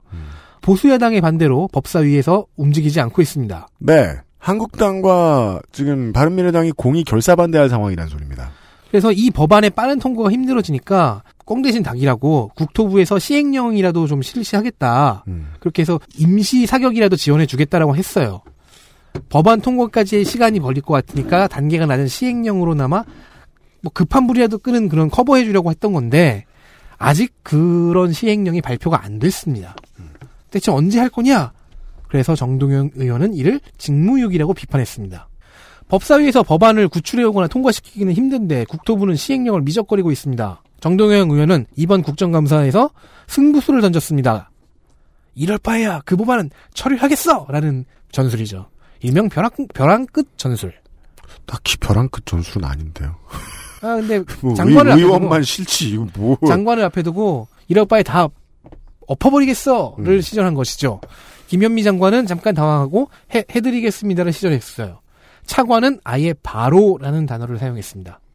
극약 처방이 성공했다고 할 수 있겠네요. 네. 이게 이 그 집값 데이, 상승 데이터를 들고 온 다음에 부동산 대책하고 연계해서 설명을 했잖아요. 네. 근데 자유한국당의 다른 의원은 그냥 어 노무현 정권 때 올랐고 음. 이명박근혜 정권 때 내렸고 문재인 정권 때 올랐다라고만 설명을 했거든요. 네. 그러니까 인생 쉽게 보면 마음 편합니다. 네, 비교가 좀 됐죠. 소화도 잘 되고요. 그, 그러니까 세계관이 단순하면 참 살기 편해요. 네. 네. 그, 저, 이제 김동연 정, 경제부총리하고 그 장하성 실장 요런 케이스 저기 예전에 김민아 아저씨가 설명해 드렸던 것도 떠올려 보시면 좋은데, 국토부 역시 장악하기 정말 힘든 곳이고, 김현미 장관이 100% 장악력을 발휘했을 리가 없는 곳이라는 이해부터 가야 됩니다. 예. 따라서 정동영 의원은 김현미 장관이 하고 싶었던 말을 해준 것이다. 그러니까 실제로는 장- 그러니까 보기로는 장관을 압박하고 있지만 실제로는 그 차관부터를 네. 부처의 차관 엘리트를 좀 잡아 휘어 잡아라. 혹은 못 휘어 잡겠을 것 같으니 예, 입법부가 도와주겠다 정도의 시그널이었습니다. 음. 지금 내가 여기서 압박을 해주겠다. 네. 그래서 시행령이 곧 나와야 되는 상황이 됐고요. 그리고 정동영 의원은 법사위 가서 빨리 법안 통과시키라고 로- 얘기를 하겠죠. 법사위는 쉽지 않을 것 같습니다. 그렇습니다. 다음 보시죠.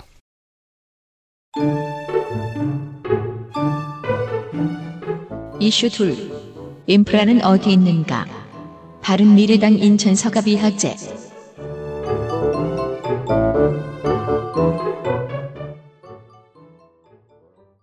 장관님 대한민국의 주택이 주택 가격이 모두 같다고 하면 장관님 어디 사시겠어요?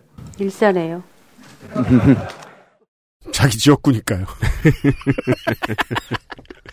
아, 바른미래당 이학재 의원이 이 질문을 던진 이유는 강남이 살기 좋다는 말을 하고 싶어서였습니다.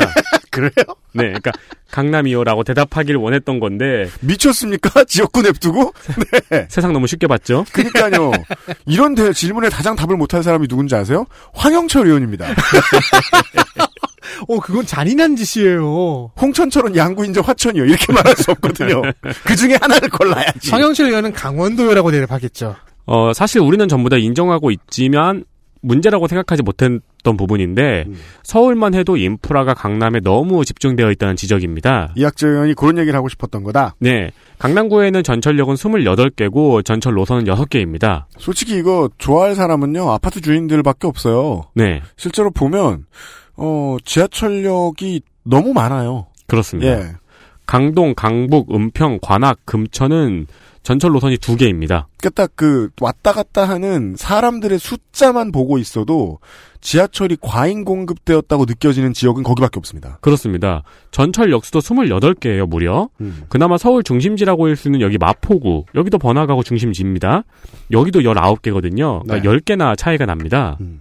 노원구는 13개입니다. 경기도로 가면 뭐 거의 노선 한 개죠? 음. 네. 그러니까 차이가 있다는 건 차이가 있다는 거는 당연한 건데 네. 차이가 너무 크다는 게 그렇죠. 노선도 노선이고 어, 네. 철로도 철로고. 그리고 서울시 전체 사업체 중 20%가 강남 3구에 있습니다. 네. 학교, 학원, 교육 관련 업체도 강남에 제일 많고요. 그나마 강북에서 명문대라고 이름 붙였던 몇몇 학교들도 지금은 다 강남으로 옮겨가 있죠. 병원 및 사회복지 시설도 제일 많고 숙박 음식점도 제일 많습니다. 에디터의 얘기는 고등학교를 말하는 겁니다. 네. 어, 그러나 신도시에는 비교적 이런 인프라가 생기지 않고 아파트만 지어져 있는 유령도시인 상태가 몇 년 지나다가 인프라가 나중에 생깁니다. 꾸역꾸역 들어오죠, 보통. 그렇습니다. 개인적으로 경기도 지역에 이런 인프라가 생겨서 유령도시에서 벗어나는데 한 10년 걸리더라고요. 거, 거의 모든 유성도시들이 그러합니다. 네. 이학재 의원은 김현미 장관에게 3기 신도시의 경우 이러한 인프라 보급을 함께 해야 한다고 주문했습니다. 그러면서 이러니까 2기 신도시에 사는 주민들이 불만이 생기는 거잖아요. 라는 대답, 질문도 같이 했죠. 음. 김현미 장관도 동의한다고 말했습니다. 그리고 이것하고 연결되는 소식이 민주당 박재호 의원이 말한 9호선의 혼잡도입니다. 이거 봐요. 이 위원장이 무슨 오타를 내나. 구 옆에 0이라고 0호선이라고 썼잖아. 난 이 정도까지 놀랍게는 안 해. 0호선의 평균 혼잡도가 있으면 그건 공포 영화다. 네. 하지만 내가 하는 오타는 내가 읽기 때문에 방송에서 티가 안 납니다. 네. 9호선. 9호선의 평균 혼잡도는 175%입니다. 사실 그 숫자가 뭘 말하는지는 체감하기가 어렵습니다. 왜냐면 그냥 한 130, 140 넘어가면 지옥이라고 봐야 한다고 제가 알고 있습니다. 9호선은 10분, 그러니까 2분에 한, 하나씩 차가 와도 200%를 넘기던데요. 네. 네, 그러니까 이게 최대 혼잡도가 아니고 평균 혼잡도예요. 음. 하루 종일. 아침에 9호선 급행 타시는 분들은 한숨 나오시겠죠? 네. 네. 진작에 가실 테니까. 네. 몇번 해본 다음에 9호선 안 탑니다. 그 타야 되는 사람들의 고통을 그렇죠. 생각하면요. 저 같은 사람이 안 타야 돼요. 저도 며칠, 지금은. 며칠 타봤거든요. 네. 아유. 그래서 9호선 급행은 급헬이라고 하잖아요. 네. 글쎄요. 이게 장관이 동의한다고 해서 인프라 보급이 과연 면- 먼저 이루어지겠느냐. 그러니까 이거야말로 또 억지로 하다 보면은 또 시장 질서 위배한다고 말 들을 수 있고. 왜냐면요, 최근에 제가 그런 비슷한 도시들을 뭘 봤을까요? 우리 뭐, 한국에 오랫동안 산 사람들은 신도시들이 얼마나 늦게 발전하는지의 모습을 다 보신 분들인데, 최근의 사례로 말할 것 같으면, 그, 경기도하고 서울에 붙어 있는 위례 신도시. 네. 아니면, 그, 은평 뉴타운. 네. 어, 삼송. 양산. 뭐, 이런 지역들 보고 있으면, 정말, 아파트 새로 칠해가지고 반짝반짝하고, 가까이 가보면 아무것도 없는. 네. 편의점만, 그 많은 편의점만 좀 있는. 동탄. 네. 아, 그리고 이 인프라 추가도, 어, 신도시에 처음 들어오는 가게들은 보통 권리금도 없고, 이런저런 인- 인센티브 받고 들어와요. 음. 근데, 다 오래- 망하죠. 네, 오래 못 버텨요. 아, 우리 스폰서는 아닌데, 요파시 스폰서 중에, 그, 29데이즈, 아니, 아니구나. 저, 앤서 나인틴이라는 화장품, 네. 그 코스메틱 회사가 있는데, 제가 가봤거든요? 네. 동탄 한복판이에요. 우와. 동탄 제2지구인가?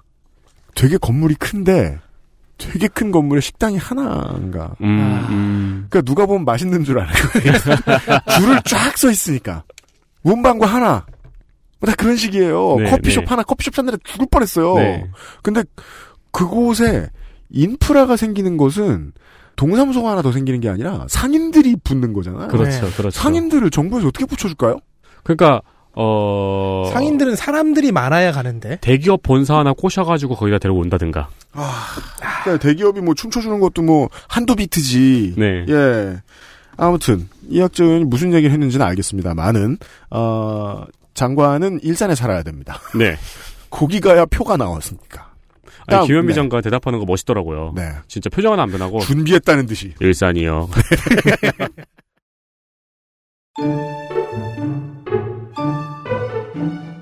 이슈 셋. 임대주택 불균형.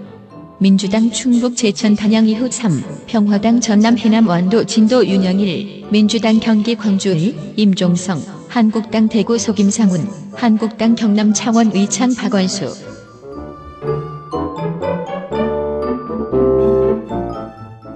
윤영일 의원도 힘들겠어요. 해남 안도진도예요. 아, 네, 황영철 의원보다 힘들어요. 왜냐면 어느 섬에 살아야 될지 결정해야 되거든요. 여기, 여긴 배잖아요. 네. 황영철 의원은 차를 타지만. 네. 그러니까 윤영일 의원은 그냥 배 위에 살아야죠. 그렇죠. 맞습니다. 아니 실제로 선거 운동할 때 네. 예, 배에 거의 배, 살아요. 예, 네. 배에 살아요. 네. 국민 임대주택 사업이 4년째입니다. 근데 임대주택 공급은 수요와 전혀 맞고 있지 않습니다. 그래서 수요가 많은 서울은 공급이 모자라고 수요가 적은 지방은 공급이 과잉인 경우가 많습니다. 게다가 그렇게 공급된 주택의 질도 별로 좋지 않은 것 같고 LH의 재정 상태에도 악영향을 끼치고 있습니다. 윤영일 의원실의 분석이었습니다. 현재 국토교통부가 내놓은 주거복지 로드맵을 따르면요. 향후 5년 동안 57만 1천 가구를 공급해야 되는데 그러자면 재원은 51조 3천억 원이 듭니다. 그중 19조 5천억 원은 고스란히 부채가 된다는 계산이 나온대요. 자, 이런 위험을 넘어서 임대주택을 지었어요. 근데 그 중에 3,800여 가구가 지하 및 반지하 주택이라는 점을 김상훈 의원이 지적했습니다. 한편 임종성 의원에 의하면요. 그나마도 수요 예측이 잘못되어 갔고요. 현재 4,564가구가 1년 이상 비어 있습니다. 이 때문에 2017년에는 임대료 손실만 93억 원 정도가 발생했습니다. 여기서 임대료 손실이라는 거는 임대료를 가지고 화투를 쳐서 졌다는 게 아니라 임대료를 당연히 벌어서 저 빚을 벌충해야 되는 것을 못 벌었다는 네네. 소리이고요. 그러니까 공실률이죠. 네. 네. 그 공급은 수요와 잘 안 맞고 질은 별로인데 계속 짓긴 해야 하고 그래서 조금씩 재정 악화가 되는 상황인 거죠. 네. LH의 박상우 사장은 이렇게 재정 건전성 지적을 받으니까 아 임대주택의 생산 비용이 그 시공 비용이 정부가 지원해주는 단가에 비해 상당히 높은 편이라고 울 것 같은 표정으로 말했습니다. 그렇습니다. 사실 웃는 표정 같기도 했어요. 왜냐면 이분이 웃는 눈매가 웃는 눈매인 동시에 눈꼬리가 약간 처져서 두 가지 모두로도 해석이 가능한 인상을 갖고 계시거든요. 사회생활 할때 좀 힘든 스타일이죠. 예, 울었는데 웃는다고 뭐라 그러고. 웃었는데 웃는다 뭐라 그러고. 그렇습니다. 그, 이게 이제 한국의 기와에 새겨져 있는 미소 아닌가요? 뭐예요? 천년의 미소 막. 아, 그렇죠.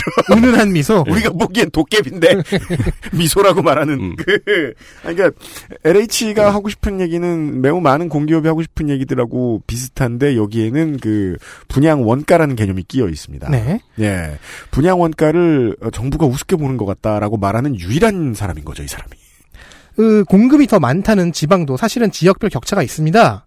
대도시 쪽이나 대도시 쪽은 서울처럼 수요가 더 많아서 대기자가 발생한 곳도 있어요. 작년 10월 기준으로 제주의 영구 임대주택은 평균 70개월을 대기해야 했고요. 이게 대기 중 사망률이 조- 사망률을 조사해야 되겠네요. 그럴 수 6년 있어요. 아니야 6년. 그나마 짧은 편이라는 충북도 5개월을 대기해야 했습니다. 네. 2017년 6월 당시 영구 임대주택의 총 대기자는 2만 4천여 명이었는데요. 지금도 그 정도의 수요가 존재하고 있습니다. 따라서 여기 대기자라는 거는 어 사실상 이 가구 주가 되는 사람의 숫자고요. 집이 필요해서 대기하고 있는 사람은 여기서 몇을 곱해야 된다는 거죠. 네. 빅 기자가 아닙니다. 네. 창원시 의창 왜? 그 대기자는 비가 아니야. 네.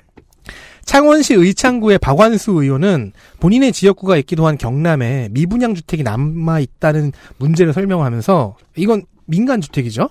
LH가 이 미분양 주택들을 매입해서 임대주택으로 공급하는 해법을 제시했습니다.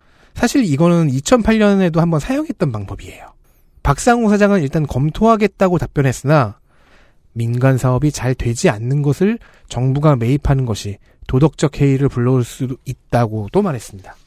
집 지어서 안 팔려봤자 어차피 정부가 사줄 텐데 하- 할 수도 있다는 그렇죠. 거죠. 네. 그리고 사실 지금 지금까지 제가 설명드린 건 보통 이 영구 임대주택이 좀 더 치우친 얘기죠. 그러니까 노년분들이 들어가시는 임대주택. 네. 입지를 좀 더 전투적으로 선택해달라. 그러니까 좀 더 다운타운 가까이에 선택해달라. 음. 예. 그리고 다운타운으로 갈수록 막 그 저 반지하 내주지 말고 좀 잘좀 해달라라고 얘기하면 반대하는 최전선에는 시의원들이 서 있습니다. 여기에 임대주택을 다 집어넣는다는 건 시장 논리에 너무 위배된다고. 간단한 싸움인 것 같은데 LH가 거기에 맞게 혹은 저 도저 도나 시에서 거기에 맞게 조금씩 밀려나면 산등성이로 간다는 거예요. 그렇죠, 그렇죠. 네. 그럼 또 거기는 안 가고 싶다니까? 창원에 직장이 모자라서 그거는 본질 1번은 아니라고 생각해요.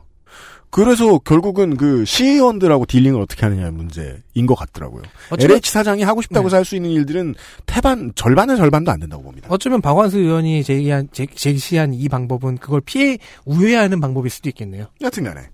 네, 그리고 그 LH에서 청년 전세 임대 제도를 운영하고 있습니다. 네. 대다수의 청년들이 잘 모르죠. 네. 청년 전세 임대뿐만 아니고 그냥 기존 주택 전세 임대 제도도 있는데요. 음. 이우삼 의원은 청년 전세 임대 주택 청약자 당, 청약 당첨자 5만 4,893명 중에서 실제 입주 계약을 체결한 청년은 2만 8,465명으로 입주 계약까지 체결하는 것이 51.9%에 불과하다고 지적했습니다. 음. 당첨도 힘든데 당첨됐는데 그 절반이 계약 체결을 안 하고 있는 거예요. 그니까요. 네. 이 제도가 뭐냐면요. 청약에 당첨이 되면은 살 사람이 들어가고 싶은 집을 고릅니다. 음. 그러면 LH에서 그 집에 대해서 심사를 진행해요. 음. 그 심사에 통과가 되면은 LH에서 저리로 전세금을 빌려주는 겁니다. 그러면 이제 이 세입자는 그 LH의 그 이자만 갚으면 돼요. 그렇죠. 네, 그게 이제 월세보다 훨씬 싸죠. 어, 같은 원리로 주거 취약계층, 신혼부부, 소년소녀 가정에 대한 제도도 있습니다. 한도는 서울이 1억이 조금 넘고요. 경기도는 이제 8천만 원, 9천만 원 정도가 한계입니다. 그러니까 좋은 집은 못 들어가요, 사실. 네, 네. 근데 이 가격에 전셋집을 구했습니다. 어떻게? 음. 그리고 LH에 이 제도를 하겠다고 하면은 집주인이 안 하려고 합니다. 네. 여기서 정치적인 이익 세력이, 강력한 이익 세력이 등장하는 겁니다. 집주인이라는. 네. 어, 이유는 이것저것 절차가 까다롭다는 겁니다. 사실 절차는 부동산에서 해주거든요. 그러니까 까다로울 것도 없는데 괜히 꺼리는 감이 좀 있습니다. 그렇죠. 그래서 반대로 부동산에 가서 LH 되는 전셋집 있냐고 물어본 다음에 해야 되는 이 반대로 진행을 해야 되는 거예요. 네. 네이버에서 이 제도에 대해서 검색을 해보면은 그 답변 중에는 가능한 집이 별로 없으니까 집에 대해서 양보를 좀 해야 합니다라는 답변도 있습니다. 집에 대해서 양보를 하라는 건 나쁜 집으로 가라는 건가요? 뭔가요? 그러니까 마음에 안 들어도 가능한 그냥- 집이 얼마 없으니까 음. 양보하고 좀 들어가야 된다. 음. 그러니까 어렵게 당첨되고 들어가야 되는 사람 입장에서 서럽죠. 기분 더러워서 못 해먹겠다 수준이 아니라 이 정도로 더 고생하는 건 합리적이지 못하니까 포기하자라고 해서 포기하는 게 48%가 넘는다라고 봐야 한다는 것이다. 그렇죠. 네.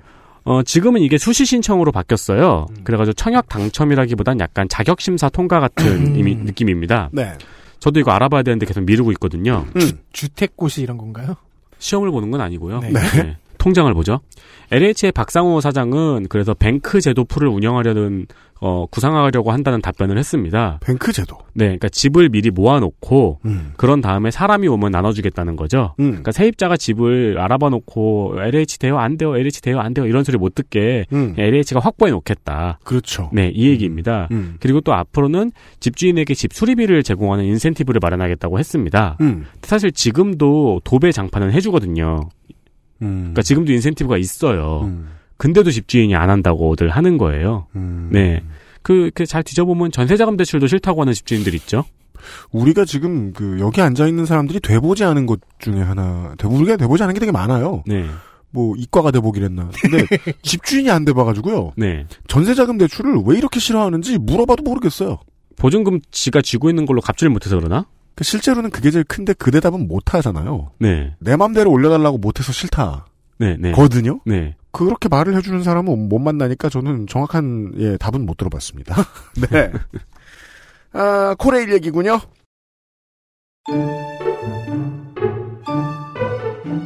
이슈 넷. 민영화 추진 이전으로 돌아가려는 절도. 민주당 전북 완주 진안 무주 장수 안호영, 민주당 이후삼, 평화당 정동영, 한국당 충북 보은 옥천 영동 귀산 박덕흠, 한국당 김상훈.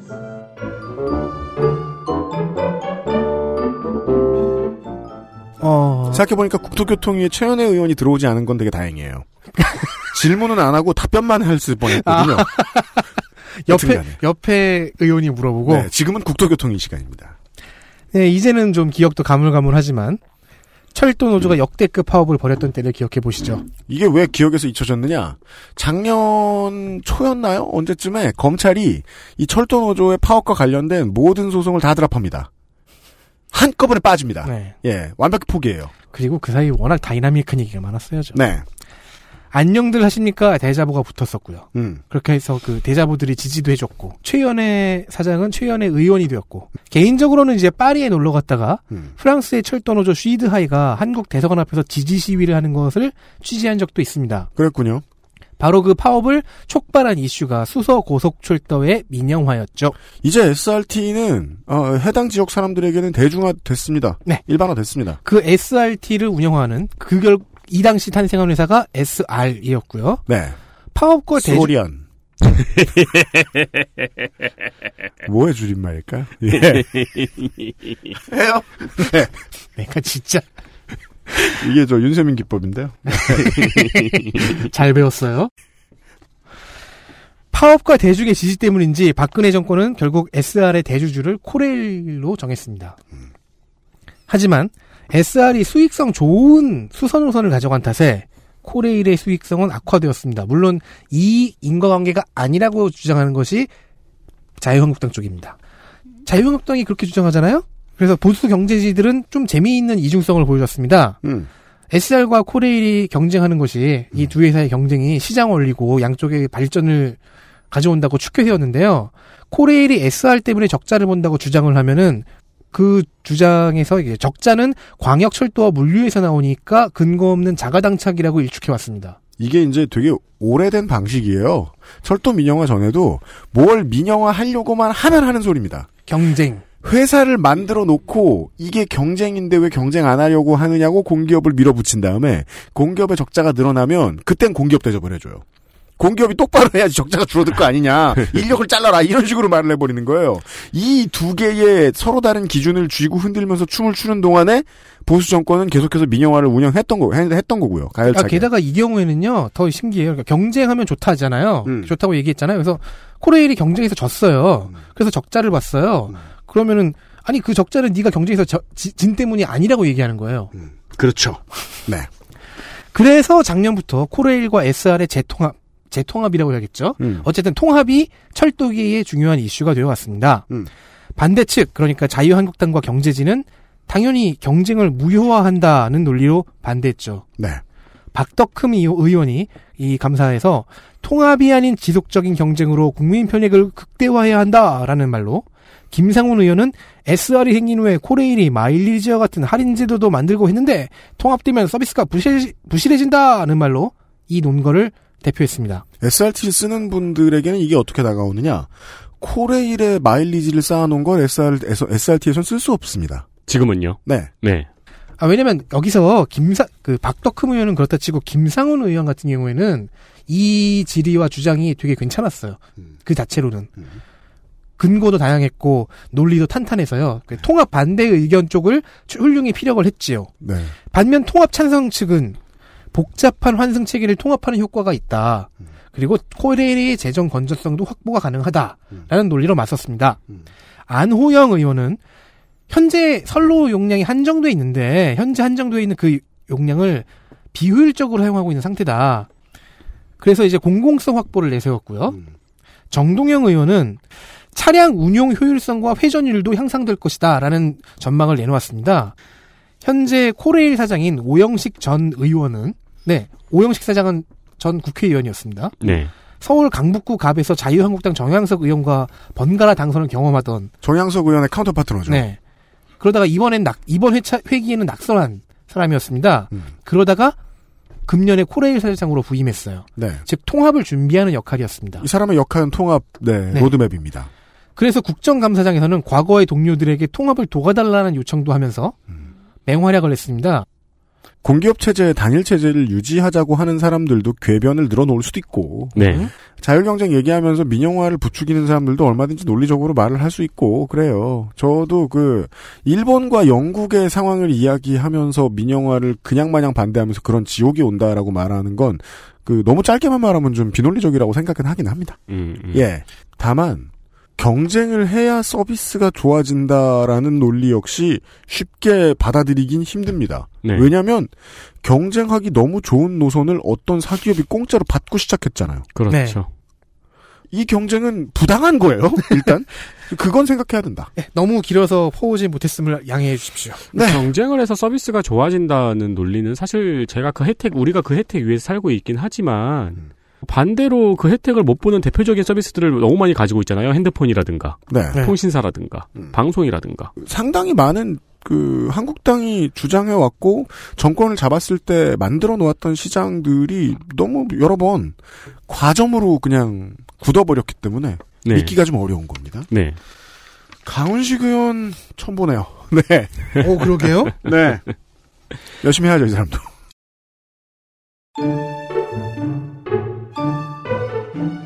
이슈 다섯. 파도 파도 나오는 대한항공 오너 일가의 이야기들. 민주당 충남아산을 강훈식.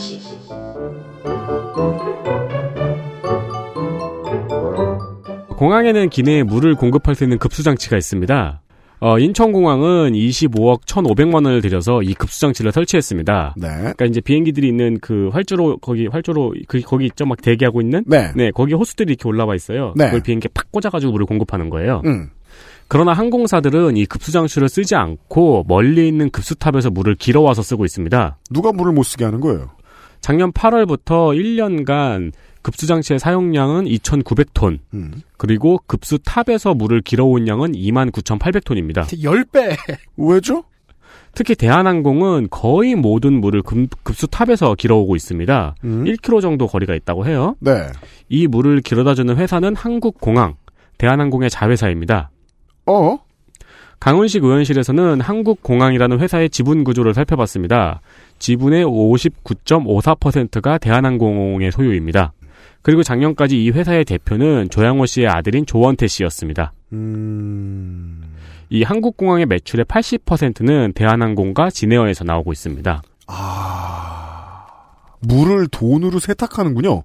그러니까 이 게다가 그 국가 또 아, 돈, 기업 돈 씻은 물? 예, 그 또 기업 이름이 한국공항이야. 그러니까 한국 따라서 국정물인 거예요. 이 물은. 이 한국공항이라는 회사는 뭐라는 곳이냐면은 뭐 네. 여기 이렇게 청소도 해주고 음. 여기 수화물 관리도 해주고 이런 물도 길어다 주고 이런 네. 전반적인 서비스 업무를 하는 거예요. 아, 그러니까 필요 없어도 쓰는군요. 네. 어, 이에 대해서 대한항공은 물 공급은 따로 조업료가 들어가는 게 아니고 통상 조업료에 포함되어 있어서 일감 몰아주기와는 관련이 없고 물의 수질 관리 때문에 급수탑을 이용한다고 했습니다. 어, 그럼 확인하려면은 그 급수 장치에 물이 얼마나 더러운지를 파악해야 되겠네요. 그렇죠. 그렇죠. 그리고 이 국정물이 얼마나 깨끗한지 하고. 아니 그리고 통상 조업료에 포함되어 있으면은 어쨌든 그 돈은 가- 돈이 아니야? 이 업무도 포함된 가격이라는 거잖아요. 네. 어쨌든 용역을 해줬으면 돈은 돈은 받게 되니까. 그렇죠. 네. 음. 그래서 대한항공 오너 일가의 또 하나의 문제- 의혹이 나왔습니다. 네. 그 다른 여러 가지 문제들 중에서도 가장 부, 대한항공과 관련해서 가장 분명한 것은 국가 인프라를 가지고 놀았다라는 거는 분명해요. 이것과는 좀 관계가 없는데 이 대한항공 관련해서 네. 한, 이 오너일가 국적이 한국이 아니라는 게 문제가 문제였잖아요. 네. 한국물을 쓰는데 네. 그, 그 관련법 바뀐대요. 네. 그렇죠. 외국인도 가능하다고. 그렇죠. 네. 많은 사람들이 의심의 눈초리를 보고 있습니다. 지금 이- 국토교통부는 왜 이걸 바꾸는가? 네, 그러니까 그 국토교통부의 내부 인사들이 매우 궁금해집니다. 이 면면이 지금. 네. 아, 이번 국교위 국감을 보면서 제가 가장 많이 생각했던 건 그겁니다. 어, 엑스맨 이용호 의원.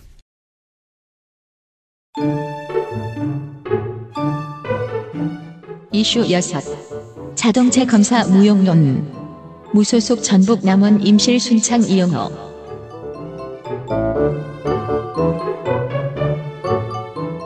네, 이용호 의원실은 자동차 4만 대를 검사했는데 불합격률이 0%라는 통계를 가져왔습니다. 어디서? 이거 의원실 아니라 그냥 모든 오너 드라이버들이 알고 있는 문제죠. 검사소 무용론. 민간 검사소 중에서 65개 검사소에서 3년 동안 4만 535대의 차량 정기 검사를 시행했고 나온 결과물입니다. 검사소별 자동차 정기검사 현황이라는 자료를 보면은 민간 검사소의 불합격률은 15.5%, 음. 그에 비해 공단 검사소의 불합격률은 26.6%로 민간 검사소에서 받으면 합격률이 올라갑니다. 그래서 그런지 검사율은 민간 검사소의 검사율이 점점 올라가고 있습니다. 당연합니다. 누가 바보처럼 공단 검사소에서 합- 검사를 받겠느냐는 거죠. 간단하게 설명 가능합니다. 동네 그 자동차 수리점이에요. 네. 동네 사람들을 평생 만나고 살아야 돼요. 함부로 검사 결과 못 내고요. 음. 이 16%의 불합격률이라는 건 뭘 의미하냐면은 뭘 반드시 가셔야 될 때 이 고객님이. 안 그럼 님이 죽어요. 네. 예, 이건 데 유명한 거죠. 네. 그리고 이용호 의원은 16년 된 노후 차량도 정기검사 대행이라는 게 또 있나 봐요. 돈 받고 해주는 거. 네, 귀찮으니까요 또. 네. 그거를 쓰면은 무조건 합격을 해준다고 합니다. 그래서 현행 정기검사 제도의 실효성을 제고해야 된다고 지적했습니다. 네. 비교적 뻔한 얘기고 언제 해도 저 할 말이긴 한데요. 네, 생각해 볼 만하긴 하다.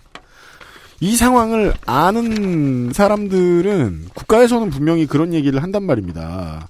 공단 검사소 단일 체계로 가야 한다. 네. 근데 턱없이 부족할 거요 그러면? 음, 예. 음. 검사 받느라 차 일주일 맡겨놔야 될 수도 있을 거요 지금 당장은. 그러니까 무용론은 아니고 그 하려면은 인력 늘려야 된다는 얘기고.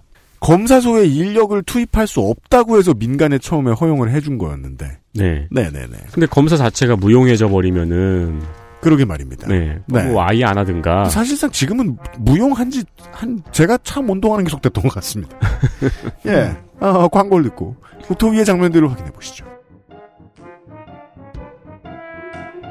XSFM입니다.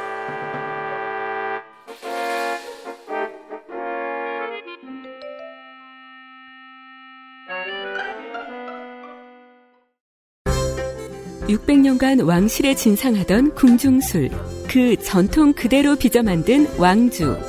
평창 청정 지역에서 난 감자로 만든 국내 유일의 감자술 서주. 프리미엄 증류식 전통 소주 설레온. 어디에나 잘 어울리는 대통령도 선택한 바로 그 전통주. 엑세스몰에서 만나보세요. 건강기능식품 광고입니다. 어이, 오늘 퇴근하고 집에 가면 뭐하냐? 이렇게 피곤한데 밤에 집에 가면 자야지. 요즘 가뜩이나 면역력도 떨어져가지고 내가 지금 야왕 데이 어 그 무슨 야왕 나이트 체내 흡수율을 높인 농축 풍상 야왕 데이 어? 평산 네이처?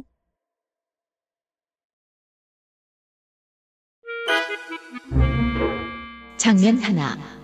작년의 내가 아니다. 평화당 윤영일.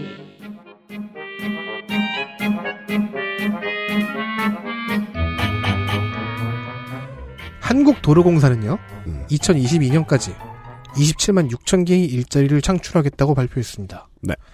어, 모름지기 야당 의원이라면 이런 숫자가 나오면 무조건 들여다보게 돼 있습니다. 왜냐하면 우리가 여당 할 때나 지금이나 그 공무원이 그 공무원이기 때문입니다.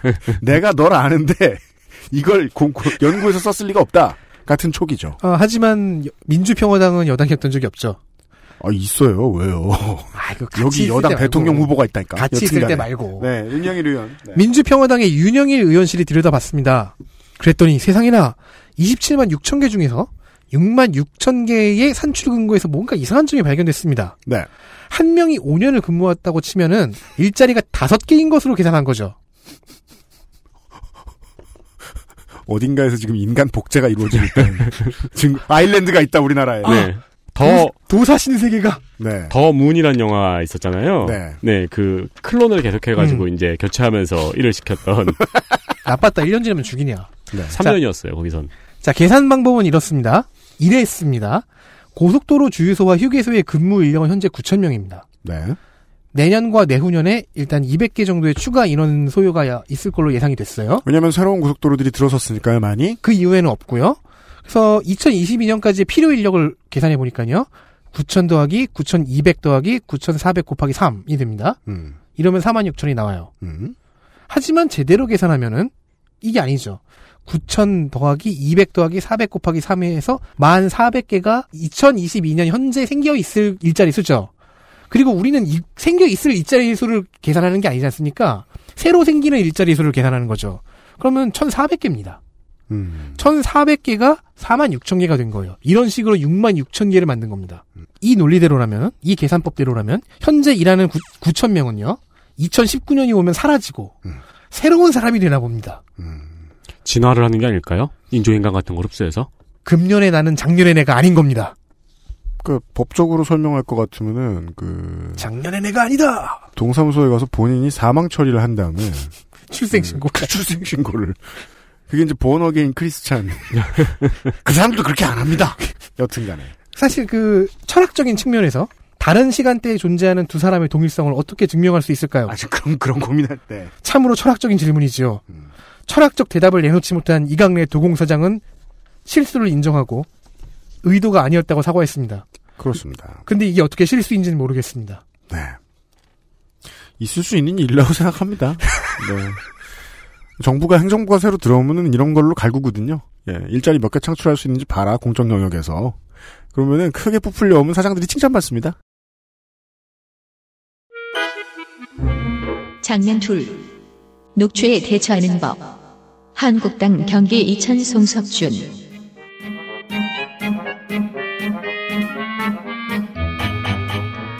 지난번 문체위 국감에서 전명구 감독이 녹취에 당해서 말을 못하고 표정이 녹아내렸다는 소식을 전해드린 바, 있, 전해드린 바 있습니다. 네, 손혜원 의원한테요. 네.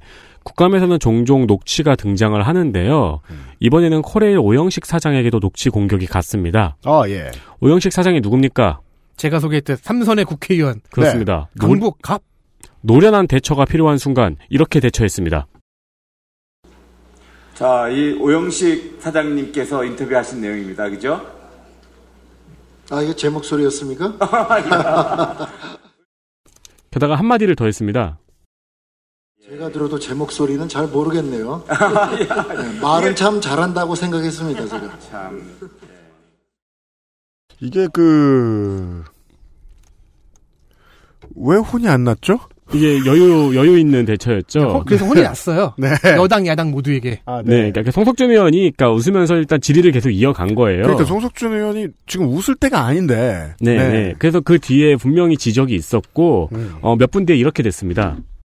질의하신 이학재 의원님, 네, 에, 질의에 대해서 어, 마음이 불편하셨다면 그 점에 대해서는 대단히 송구스럽게 생각합니다. 앞으로 국정감사 남은 기간 동안도 말씀 위원장님께서 말씀하신 대로 기관장으로서 최대한 성실하게 받도록 최선을 예를 들어 이 그 XSFM 유튜브 채널에 가서 동영상을 볼 때마다 우리는 이런 얘기를 합니다. 이게 나냐? 네. 하지만 이건 국감장에서 하면 안 됩니다. 그런 말은. 네. 사실 여기 있는 사람 모두가 알지 않습니까? 네. 사람이 자기 목소리를 녹음해서 처음 들었을 때의 충격은 큽니다. 저는 토할 뻔했어요. 그죠? 예. 네. 이게 녹음 기술이 발명 토했을 네. 거예요. 30년 전이라 기억이 안 나서. 우리가 현대인이라서 미디어 기술이 이미 발명된 뒤에 태어나서 이걸 되게 쉽게 생각하는데 녹음 기술이 발명되기 전까지 인간은 자기 자신의 목소리를 모르고 살았습니다. 저는 처음 듣고 충격 먹었던 게 언제냐면은 옛날에 삐삐 음성 수사하면 음성 남겼을 때. 맞아요. 전 그리고 거울이 발견되기 전까지는 사람들은 자기 얼굴도 잘 몰랐습니다. 물에 네. 있는 자기를 비춰보기 전까지는. 따라서 쏟아지는 얼굴밖에 몰랐던 거예요. 그때까지는. 어, 녹음해서 듣기 전까지는 우리는 우리 목소리가 아니라 우리의 목소리와에 근접한 어떤 소리를 듣고 있었을 뿐입니다. 그렇죠. 그래서 음악인 혹은 방송인 혹은 정치인 같이 자신의 목- 녹음된 목소리를 자주 들어보는 직업이 아니면 들을 때마다 놀라요. 오영식 사장은 중견급 정치 경력에도 불구하고 놀라고 만 거죠. 왜 변명해줘요? 아니 그러니까 그래서 그래서 놀라워요. 놀랍 놀랐다는 게 놀라워요. 근데 생각해 보면요, 오영식 의원이라는 이름을 우리가 얼마나 많이 들어봤는가 반추해 보게 됩니다. 네. 어쩌면 말이에요. maybe 미디어에서 잘 다뤄주지 않는 뜨지 못한 의원이었기 때문은 아니었을까요? 그러면 뭐 자기 목소리가 낯설만도 하지요. 그럼 지금 감격을 한 순간이 있겠네요. 그렇죠. 이게 내 목소리예요? 말을 잘해. 예를 들어 정치인 직업 안 하시는 분들이 어쨌든 이제 인터뷰의 대상이 되면 한두 군데 매체에서만 인터뷰가 와도 숨가뻐 하세요. 네. 이게 이렇게 많이 관심 받을 일인가? 라고 생각합니다. 근데 정치인들은 기본적으로 미디어에 대한 배고픔이 좀 디폴트가 크죠. 특히 비례보다는 지역구 의원들이 더 크죠. 네. 그래서 아 요즘 이렇게 자주 나오는데 우리 방송까지 나오실 필요가 있으실까요? 그러면은 예, 승질을 냅니다. 꼭 불러주십시오. 근데 왜 안 나와? 장문 셋. 모료? 한국당 송석준.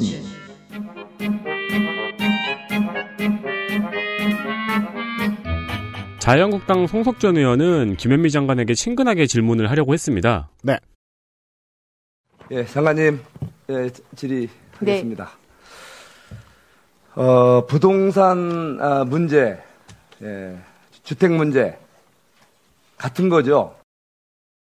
질문 좀 어렵네요. 어, 이것도 철학적인 질문인가요? 그래서 두 번째 질문을 했습니다. 지금 어떻게 생각하세요?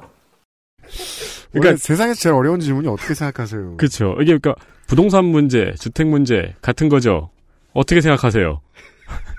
이게 종, 종잡을 수 없는 질문이죠. 일단은 주택은 부동산의 여집합이에요. 그럼 콜라의 문제와 트림의 문제 같은 거죠. 근데 근데 이제 그거에다 대고 어떻게 생각하세요?라고 물어보면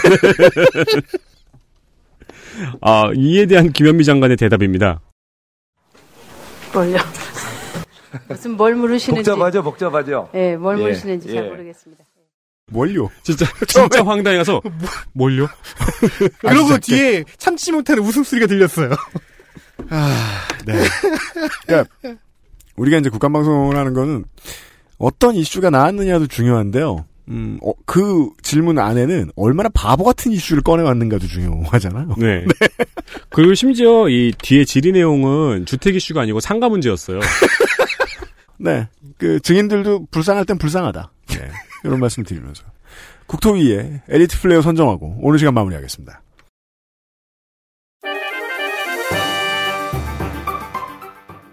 엘리트 플레이어.